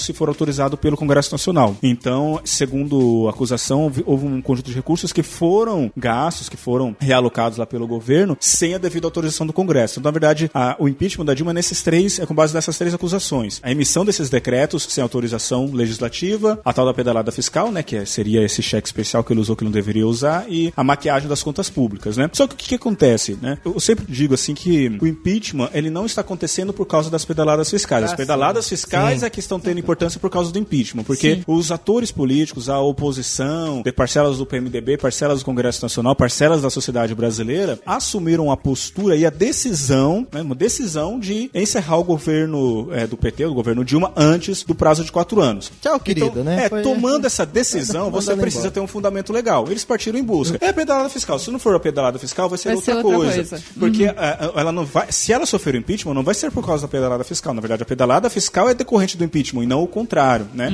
Se ela se safar no Senado, se ela não perder o mandato no Senado, muito provavelmente já vai ver um outro processo de impeachment, porque, Sim. sei lá, porque ela indicou o Lula lá pra, pra, De- pra Casa Civil, isso por desvio de finalidade. Se não for isso, vai ser outra coisa. Vamos achar alguma coisa. De qualquer maneira, é muito difícil ela permanecer dois- até 2018, Acho né? muito improvável. Nada é impossível, né? Mas assim, acho que no cenário atual, olhando para as forças políticas que ela tem no Congresso e pelo que ela vem demonstrando nesse último ano e meio no Congresso Nacional, as sucessivas derrotas, a incapacidade de montar uma base assim, mínima, acho que por, por conta de tudo isso é, é improvável Aham, que e ela a consiga gente- reverter isso. E a gente consegue ver bem essa questão de que esse impeachment, na verdade, ele não é. Ele tem, ele tem sua base jurídica, lógico, em cima dele, mas ele é uma base total política. A gente vê isso, viu isso muito bem na, naquela, ele, naquela votação que teve do- dos, dos deputados, onde to, foi um show, cara. Aquilo, foi- aquilo lá foi o bom, aquilo lá, assim, Eu ao acho vivo, que- pra todo mundo ver quem são as pessoas que eles Sim. votaram. Quer dizer, nem todos eles votaram. A grande maioria não foi votada. Aqui, acho que o que ficou mesmo daquele dia foi um constrangimento, né? É, fora, independente da sua posição a favor ou não ao impeachment, acho que todo mundo teve uma sensação de vergonha naquilo tudo que aconteceu, né? A maioria ali sendo, tendo algum processo de corrupção ou, e aí mandando beijo pra mãe, pra neta, por Deus, pela família. E foi, foi gente homenageando torturador, né? Aquela coisa toda. Então, eu acho que o que ficou daquele dia, independente de qualquer coisa, foi uma vergonha enorme sobre aquilo, né? E Sim, aquilo, lá- aquilo lá foi que- mas aquilo ali tá com uma vergonha até hoje, aquilo ali vem se alastrando. O cara, o do maluquinho lá do, do, do confete lá. O maluquinho do confete, mano. Cara, o né? maluquinho do confete, maluco. O maluquinho do confete nem ia, nem ia direito naquele negócio. Ele só foi aquela vez lá mesmo pra poder falar. Ele não ia. O- A, a mulher lá falando do marido, no outro dia o marido sendo preso. Cara, isso. Gente, é muito melhor do que House of Cards. Porque House of Cards é drama, a gente é, um um- é trágico e é comédia ao mesmo tempo. É ótimo. É, um- Mas- é dos irmãos Coen que tá dirigindo tudo isso. É muito bom. O que fica também, Daniel, é, assim, ao meu ver, é a, a observação da representatividade, né? É, as pessoas, elas ficam indignadas com tudo aquilo, mas a gente esquece de que a gente votou naqueles caras. Você votou naqueles caras. Então o que, que você espera, assim, da representatividade, né? Eu acho que ninguém ainda se fez essa pergunta, né? A representatividade, ela representa o quê? Então se os caras estão lá, elas representam exatamente o que a sociedade é. Você concorda? Não, sem dúvida nenhuma. Eu acho, assim, aquilo lá é um, é um retrato do Brasil. Triste, mas é um retrato. Eu acho que a maioria das pessoas, se fossem deputadas federais, né, uma, uma- ou pelo menos uma parcela importante da sociedade brasileira, acho que faria um show igual, vamos colocar assim, né? Re- Realmente, em geral... É... Vide as manifestações, né? É, você pega as manifestações de rua, é tipo abaixo Paulo Freire, ou se outras coisas do a tipo assim. doutrina marxista. A doutrina marxista, assim por diante. Então, se você vê as próprias manifestações de rua, elas têm um quê também, assim, de espetacularização, vamos colocar assim, né? Porque não é tão diferente, assim, tão distinto do que aconteceu lá no, lá no plenário, né? Mas isso, assim, na verdade, o, o, o maior problema ali, que as pessoas mais apontam, né, é justamente esse, esse problema de representatividade mesmo, né? Ainda que seja um pouco controverso, porque, do ponto de vista demográfico, não é representativo. Quer dizer, tem muito mais homem na, Aham. na, na, na- na Câmara do que, do que mulheres, quase raríssimos negros, não tem pra onde eu sabe nenhum indígena, pelo menos alguém que se declare como indígena, e assim por diante. Que existe uma, todo essa, esse, esse desequilíbrio, essa desproporção, vamos colocar assim, do Congresso em relação à É, e população. o que exemplifica a sociedade, né? Porque a sociedade é homofóbica, Sim, racista. sim. É, e aí tem esse segundo critério de representatividade, que é o critério da opinião. Porque se você olhar do ponto de vista demográfico, ela não é representativa, mas a opinião, infelizmente, é. É. Boa parte da sociedade brasileira é homofóbica, é machista, apoia é, é, a bancada do BBB, apoia que não, bandido bom é bandido morto, tem que prender, É, antes vamos matar. explicar o que é a bancada do BBB, senão o nego vai pensar que, sei lá, é o Jean Willis, né? Que é do BBB.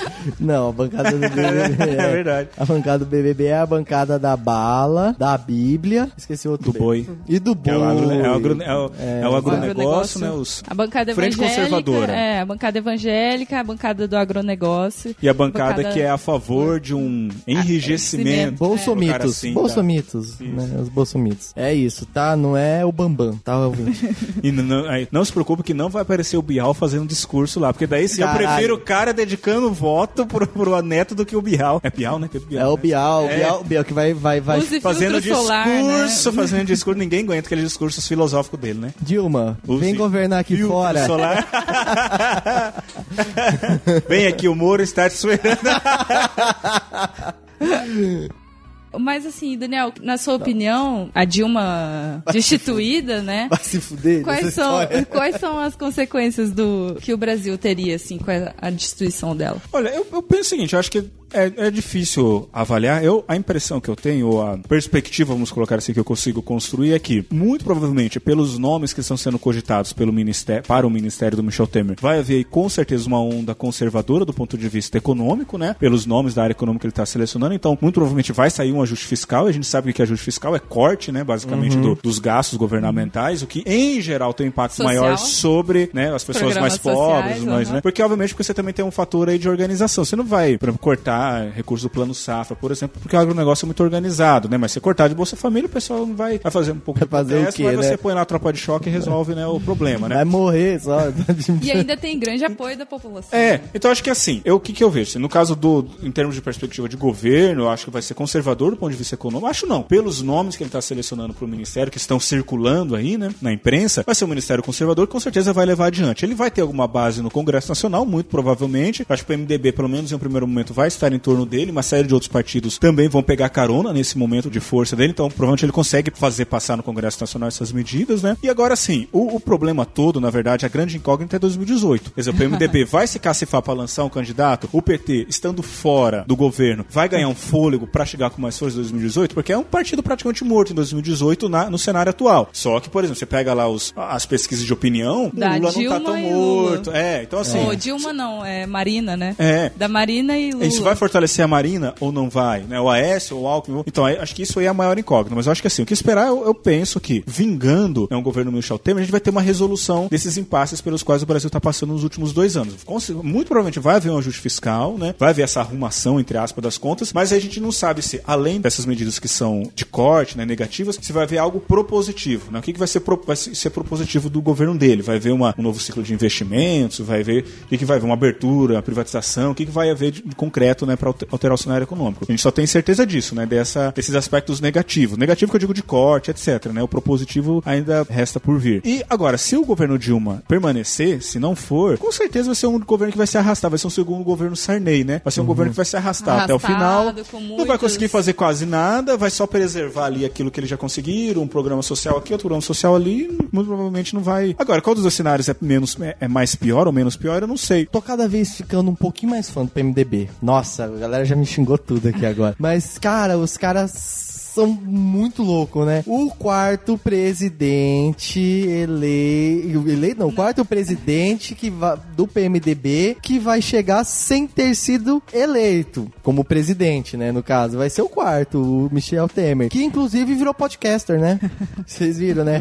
Ué, que vazou aquele áudio dele de quando- É verdade, né? ou ele vaza tudo, né, o Michel Temer? É carta, É tudo sem é querer, áudio. né? É tudo sem Daqui a querer. pouco tem um nude no celular de você chegando do Michel Temer aí, tá ligado? Mas enfim, ele vai ser o quarto presidente do PMDB que vai chegar à presidência que- sem uma eleição popular, né? Por muita influência daquilo que a gente falou, o PMDB é o maior partido, né? Tem a maior articulação. Então, mesmo que ele não chegue à presidência, é impossível governar sem o PMDB, né? É impossível governar sem o PMDB.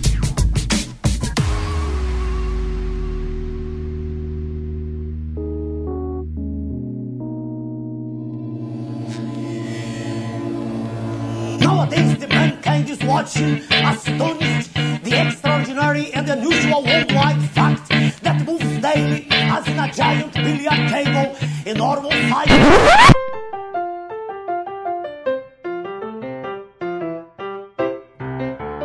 Uma parte que eu queria falar rapidamente aqui, a partir de tudo isso, falar sobre a polarização política, que tudo isso tá, que tá ocorrendo agora, que eu, na minha opinião, vejo isso como um problema gravíssimo em relação até mesmo pra democracia em si. Tá, a democracia, eu digo assim, meu, meu, lado pessoal, eu não acredito tanto em democracia, né? Eu sou meio escola digital de júnior de é, oligarquias, né? Mas enfim, e isso é problemático até o próprio governo, até os próprios agentes políticos influenciam, dão força a essa polaridade política. O Lula, quando teve todo aquele negócio da condução coercitiva dele lá, ele saiu já Fazendo falando. comício. É, fazendo comício, chamando a galera pra ir pra rua, fazendo a Chamando galera. artista. É, cara, aí o cara influenciando, o cara dando força a isso. E o próprio governo vai lá quando vai ter o. Teve a eleição, o que, que a porra do governo fez? Não sei. Meteu uma porcaria do muro pra dividir o público. Eu acho que o Brasil ele não sabe lidar com a política. Então ele fala: como é que a gente vai lidar com isso? Eu não sei. Como é que é na Copa? Porra, na Copa a gente veste uma camisa, cada um de um lado, e a gente faz uma torcida. Porra, vou fazer assim. E é desse jeito que a- segue a política. A galera que toma um, cada um partido, como se fosse um time de futebol, faz uma torcida, compra a sua cerveja, veste a sua camisa, vai com a família torcer lá pro seu time. Seu time ganha, briga com a torcida rival e vai todo mundo pra casa, bêbado de ressaca no outro dia. E é assim que o Brasil anda encarando a política, com essa polaridade quase que futebolística. E eu vejo isso muito problemático, porque daí você acaba barrando discussões. De um lado, os ditos coxinhas que não que, que, E o que barram a pior, eu acho que tem uma parte pior do isso, que é a violência mesmo, a violência Não, física. tem viu Porque o que a gente viu de gente apanhando, ou porque tava com a camisa vermelha, ou porque tava com a camisa do Brasil em manifestações contrárias. E é horrível. assim. Na Síria, né, cara? Vamos pegar a Síria por causa disso. Por causa da Síria tem gente se jogando no mar e nadando pra outro país, cara. Exatamente por causa desse detalhe de polari- polaridade. Essa violência que se cria, entende? É, é, é complicado, né? Bando de filha da puta. Bando de filha da puta. É, sem dúvida nenhuma, quando teve as, as manifestações de junho de 2013, eu falava que era assim, que no, no Brasil eu sentia essa carnavalização das manifestações políticas, né? Há uma pobreza, infelizmente, uma pobreza em termos de cultura política, de experiências democráticas no Brasil, e as pessoas não são acostumadas, de fato, a ocupar a rua como espaço público de expressão da cidadania. Você vê lá o Haddad fechou algo a Paulista, novo, né? é, fechou a Paulista aos domingos para o pessoal viver a cidade, choveu crítica sobre o cara. Então, porque há uma, há uma certa resistência, uma certa dificuldade de tentar romper essa lógica privatista, né? De você, cada um se fechar no seu condomínio, cada um se fechar no seu carro, cada um se fechar no seu, na sua casa, no seu, no seu círculo, né? É, e o tal. espaço público não é visto como algo uma- comum e que, É, que todos na verdade é, o, e- assim, é um negócio que é, é só de passagem ou é um incômodo pelo qual eu tenho que passar, infelizmente, né? Então, quando as pessoas vão pras ruas, qual que é a referência que nós temos de, mo- de mobilização de massa? É carnaval e futebol, assim, são os dois grandes tipos de eventos de massa que o brasileiro está acostumado a ir, ou assistir pela televisão, ou acompanhar. Então aí você vê, de fato, as pessoas indo às ruas vestindo camiseta de futebol, se identificando de maneira totêmica, né? De um lado, de outro, assim, né? E essa coisa da carnavalização, da pessoa ir lá, fazer churrasco, tava tendo DJ aqui no Afonso Pena. Maluco, né? eu passei teve? Aqui. teve um DJ, né? na- Uma- na- Teve um dia que eu passei aqui, que eu fui passando, eu não. Eu louco não tava me ligando que tava tendo protesto. Eu também não, passei por. Eu nunca vou pra lá, quando eu vou tá tendo protesto, olha que azar. Nossa, passou um trio elétrico. O que tá acontecendo? Tava tocando umas O músicas. de- engraçado também é que a gente precisa de. Como se fossem totens, né? Existe o pato, existe o. o, Isso. o Lula. O Lula, lá. o presidiário lá, o. Cara, a galera. Pichuleca, pichuleca, acho que é o Pichuleca. nome. Galera Pichuleca. vendendo camiseta do STE. É do, do o STE, Morobloco. Do, do, é Morobloco. Morobloco. Morobloco, a camiseta Morobloco. Vendendo camiseta do, é, da CBF e cerveja. Caralho, os caras estavam vendendo copão no meio de um protesto. Você queria copão. ver vendendo copão, caralho. Você queria latinha? Você queria só latinha pequenininha? Caralho. Os protestos que eu vi, as únicas drogas que eles usavam eram outras. Mas, caralho, velho, vendendo copão e rolando um trio elétrico. Maluco, que protesto bom é esse, né? Que protesto delícia, né? É, mas acho que a- acontece muito isso, porque assim, o brasileiro reproduz aquilo que ele tá acostumado a fazer quando ele vai pras ruas, né? E, Claro, em si isso não necessariamente é um problema, claro, às vezes a gente quer que a pessoa fosse mais politizada e tal, né? Mas assim, Não tem como deslegitimar a insatisfação da Sim, população é. por causa dessas coisas também, né? é que a gente ri porque faz parte, né, do, do negócio, mas o... Te ri porque é ridículo, desculpa, É gente. ridículo, mas não deslegitima, né? Não, nos legitima. E- então, mas- deslegitima é a falta Mas de... eu acho que assim, eu acho que isso faz parte do amadurecimento. Eu até brin- eu brincava lá na época de 2013, quando. não, 2013 não, em 2014, principalmente, quando começou a ter muita manifestação mais o pessoal mais conservador contra Dilma, mais de direita, pessoas que se declaravam, né, como sendo mais conservadoras ou de direita, eu dizia assim que o pessoal que a, que a direita, os setores conservadores no Brasil, estavam perdendo a virgindade da rua. Porque até então o que acontecia? A- os setores mais conservadores, eles estavam sempre acostumados a estar do outro lado do protesto, daquele lado que te reclamar, vai ser um bando de vagabundos, ficar Aham. fechando a rua, não deixa os outros trabalhar, fazendo protesto, olha lá. Porque se fosse se- esse bando de vagabundos, por que não tá trabalhando agora, fazendo protesto e tal? Então, essas mesmas pessoas, não digo as mesmas pessoas, mas muitas pessoas que talvez tinham essa opinião e que falavam isso, foram às ruas. Então, muito provavelmente, a gente espera que haja um amadurecimento no sentido de aprender a respeitar a manifestação do outro quando não é a sua. Porque agora você não vai poder mais falar, o cara, bando de vagabundo tá indo lá na rua. Não, você também já foi pra rua pro acreditar em determinados ideais diferentes do outro. Aham. Você foi às ruas tal, tomou o seu copão, curtiu o seu DJ, mas você foi às ruas lá, né? Por uma questão de, de, de política, né? né? É, isso- É, eu então, eu acho que assim, eu acho que tem uma importância em termos de amadurecimento. Ainda pode parecer uma coisa meio infantil, né? Uma certa infantilização. Mas tem, pelo menos, as pessoas estão aí na rua, né? E espera-se que as próximas manifestações, a gente espera que haja muitas ainda, de um lado ou de outro, não importa, mas que haja esse amadurecimento e as pessoas participarem realmente e chacoalhar o sistema político. Porque senão sempre vai ficar esse meia dúzia de político tomando decisão, enfiando goela abaixo, ninguém falando Essa nada, meia né? dúzia de políticos que estão aí há muito tempo. É, os mesmos e Os sempre, mesmos, né? Ó, caiu. Eita, pega. Eita, Caiu o preço da esfirra da eita, pega.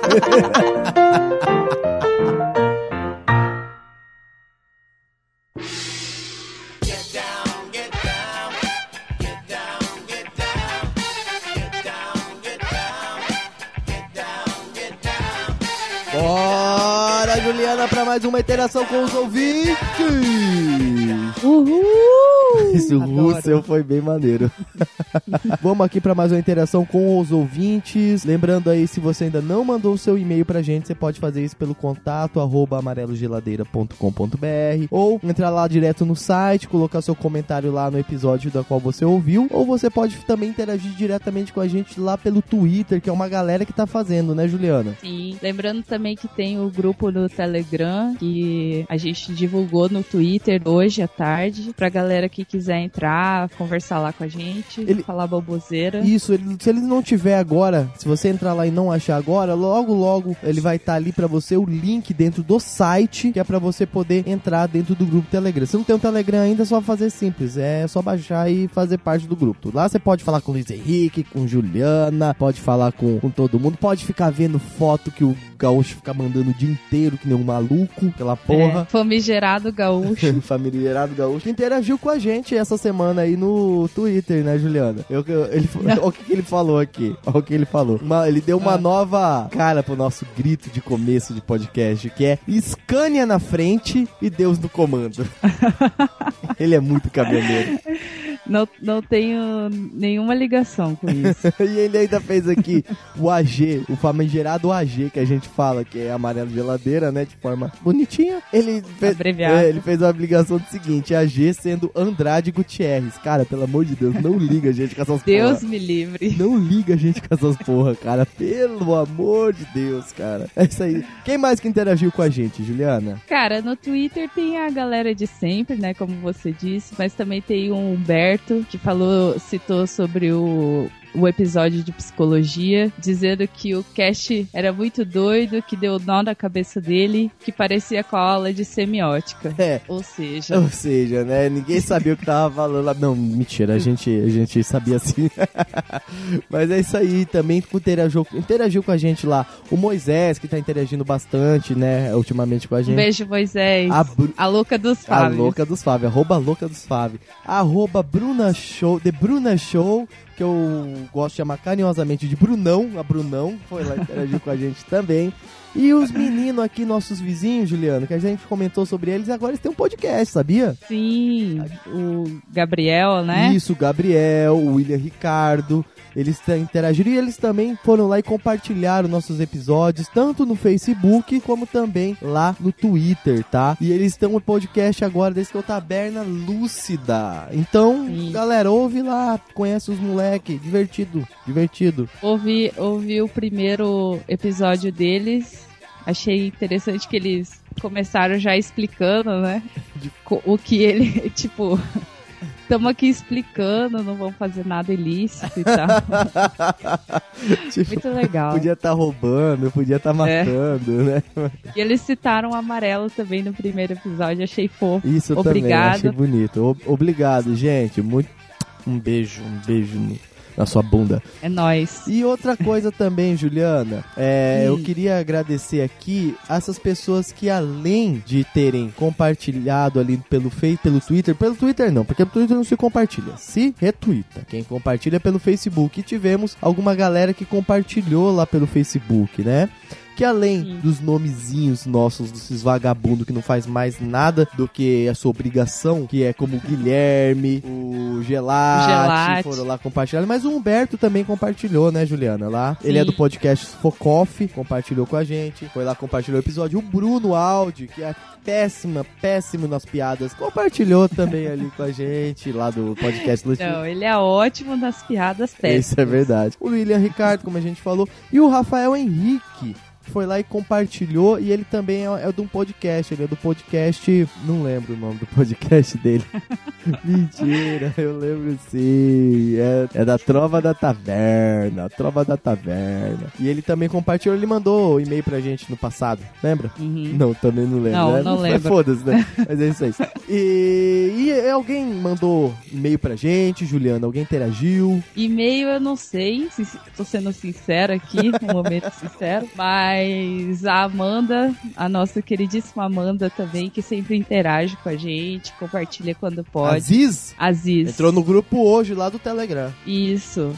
Adorei. Um beijo pra ela. Ela deixou uma mensagem no nosso site sobre o ainda sobre o episódio A Louca dos Signos, dizendo assim: Alô vocês! Sabe aquele carro que passa Alô vocês, está passando o carro algum dos churros. Isso. Eu só consigo ler assim. Eu não sei se ela escreveu nessa intenção, mas foi isso. Alô vocês! Eu sou escor- eu sou escorpião com ascendente Capricórnio. Nossa. Imagina. Ok. Acho super injusta essa visão, essa visão que as pessoas têm do meu signo. Empatia aqui sobra, sofro junto. Mas conheço cada escorpiano FDP, que é, você sabe o que significa. Filha da puta. Que fica difícil de defender. Mas eu sou legal, juro. Ponto de exclamação, hahaha. Adorei o, esse episódio. Vocês mandam muito quando o assunto é enche- quando o assunto é encher a tal da linguiça. Eu não entendi eu isso. também não entendi. Pera aí, como assim? Foi um elogio? Eu não entendi. Escorpião, Juliana. que é um elogio. Escorpião, tá? Juliana. escorpião. Beijão, valeu, falou. Ela deixou PS ainda aqui. PS, leoninos sim são filhas da puta. Nunca confie em um leonino. Vai, viu? Tô falando. PS2, posso ou não estar levando pro pessoal? Talvez. PS3, abraço. Abraço, Amanda. Um beijo, um abraço, Amanda. É, eu, eu confirmo o, P- o primeiro PS. Eles são filha da puta. Não são, não. Não são, não. Para com isso. Não, não são, Para não. Eu, eu hoje, é, há pouco tempo atrás, eu tive convívio com uma outra leonina que me fez mudar um pouco É. o conceito sobre leoninos. Então, alguns leoninos são bacanas, alguns são bacanas. Inclusive, a nossa amiga Sara. Quem que é a Sara? Exatamente Quem que é a. Sara? Quem que é a Sara? A Sara é a nossa amiga que tocou com a gente na festa, na primeira festa aqui em Campo Grande que teve do Amarelo Geladeira, né, Juliana? Sim, foi, a Sara é ótima e é leonina. A Leonina. E é ótimo. Qual, É ótimo. qual que era o nome da festa, Juliana? Nem fudendo. O. Quem foi, foi. Quem Quem, foi- não foi, Não vai. Vai de novo, porque vai ter outra. vai de novo, uai. Vai ter de novo, nem fudendo. Fica aqui, ó, em Que- primeira mão, o que- a nem fudendo o que- de novo. Nem fudendo de novo. Vai ter, hein? Fiquem esperando O informações. que você achou da festa, Fred? Eu achei que eu fiquei bem bêbado, viu? Rendeu a festa, Entendeu? né? Já tava muito bêbado. Quem foi, cara ouvinte, pra você que não é de Campo Grande, você perdeu uma puta de uma festa da qual eu, Juliana, Luiz Henrique e a Sara, nossa grande amiga, discotecamos as melhores músicas da, desde os anos 90. Juliana mandou umas macumba boa. Luiz Henrique mandou uns músicas de viado maravilhoso. E Sara mandou lá as músicas dela lá bem maluca também. E quem foi, Isso. ficou bem louco e, e curtiu e curtiu, né, Juliana? Pra, pra você que é daqui de Campo Grande, se você foi na festa, comenta aí depois o que você achou Isso. ou não. É, e se, e, se, e se você não é de Campo Grande, vai ter uma segunda festa, já junta dinheiro e vem, cara. Não Faz a caravana. faz a, isso, junta a galera na cidade faz a caravana e vem, cara. Vem pra festa. Fica o convite aí pros meninos de Dourados, que aqui da, que aqui nossos vizinhos, os nossos amigos do Taberna Lúcida. Exato, tem aí ainda uma- um grupo no Facebook onde as pessoas podem pegar carona com as outras. É perigoso? É perigoso. Podem vender seus órgãos? Podem vender seus órgãos. Mas, cara, venha, venha. Vai ser muito divertido. Sim. Isso aí, Juliana. Ahn, alguma coisa mais que a gente tem que falar para nossos ouvintes? Eu só queria também mandar um abraço pra uma ouvinte que nós encontramos no bar, a Lares, né? Que foi lá. Ah, é verdade. a gente, falou. A Lares, É, Lares, manda um e-mail pra gente, porra. Caralho. que deu, que deu um, um feedback da festa também. Deu, deu mesmo. Deu, foi bem E ela falou que acompanha também o amarelo. Um beijo pra ela. Muita gente que a gente encontra, que acompanha, mas não entra em contato com a gente, né, Juliana? É, eu não sei. É, acho que é meio. A galera é meio jeca, assim. é tipo nós, sabe, é tipo Jecão? nós, é exatamente. Inclusive, o próximo episódio vai falar sobre isso. É, exatamente, cara. O nosso próximo episódio é um pouco sobre isso aí. Fica a dica, já fica a dica aí, ó, no ar pra você já ficar Ah, imaginando. o André também, que também já participou do, de um episódio aqui do Amarelo, falou que faz tempo que não ouço o episódio, pois estou sem fone de ouvido. André, não vem com essas desculpinhas não, André. Você não vê mesmo não que tu tem um carro lá. Eu jogo RPG com ele, ele é amigo meu de infância. Você não vem com esse papo não que você pode ouvir no seu carro, cara. Você para com Vem isso. com essa... André, quanto mais alto, melhor. Bota pros vizinhos ouvirem domingo de manhã. que é ótimo. E outra coisa, viu? Que eu quero falar aqui pra vocês agora. Eita. Que agora vocês estavam esperando aquele bom momento e a gente vai ter aí a dica do gaúcho. Ô, louco. Tá aqui a dica do gaúcho. Vamos mandar a dica do gaúcho, Juliana? Pega aí essa dica. Tá. Aí, gurizada aqui, anda muito no mato aí. É bom andar com enxadão dentro do carro, porque o clima seco tá chegando e o areião tá só aumentando aí. Nada de choro depois você atolar o carro no areião. E Fredão, vai minha dúvida aí pra Amarelo Geladeira. Se você tivesse um caminhão, tivesse uma carga pra Tupi Paulista e uma pra Juazeiro do Norte, você preferia levar ferro até em Tupi ou madeira até Juá? Abraço!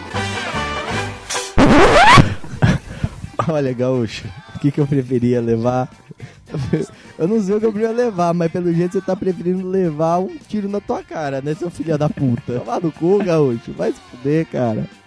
Mas é isso aí. Eu vou, eu vou falar, o Fred topa qualquer coisa. qualquer carga ele tá pegando.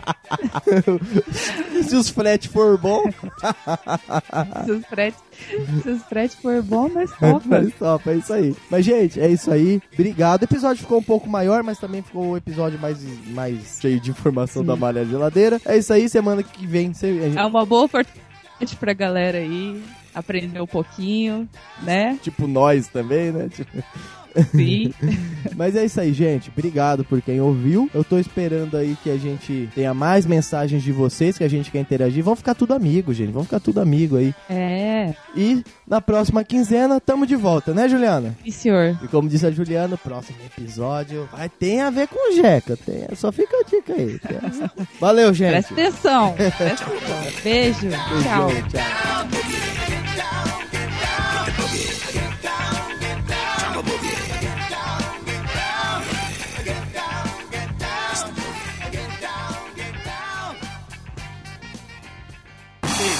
Podcast é uma produção de Amarelo Geladeira.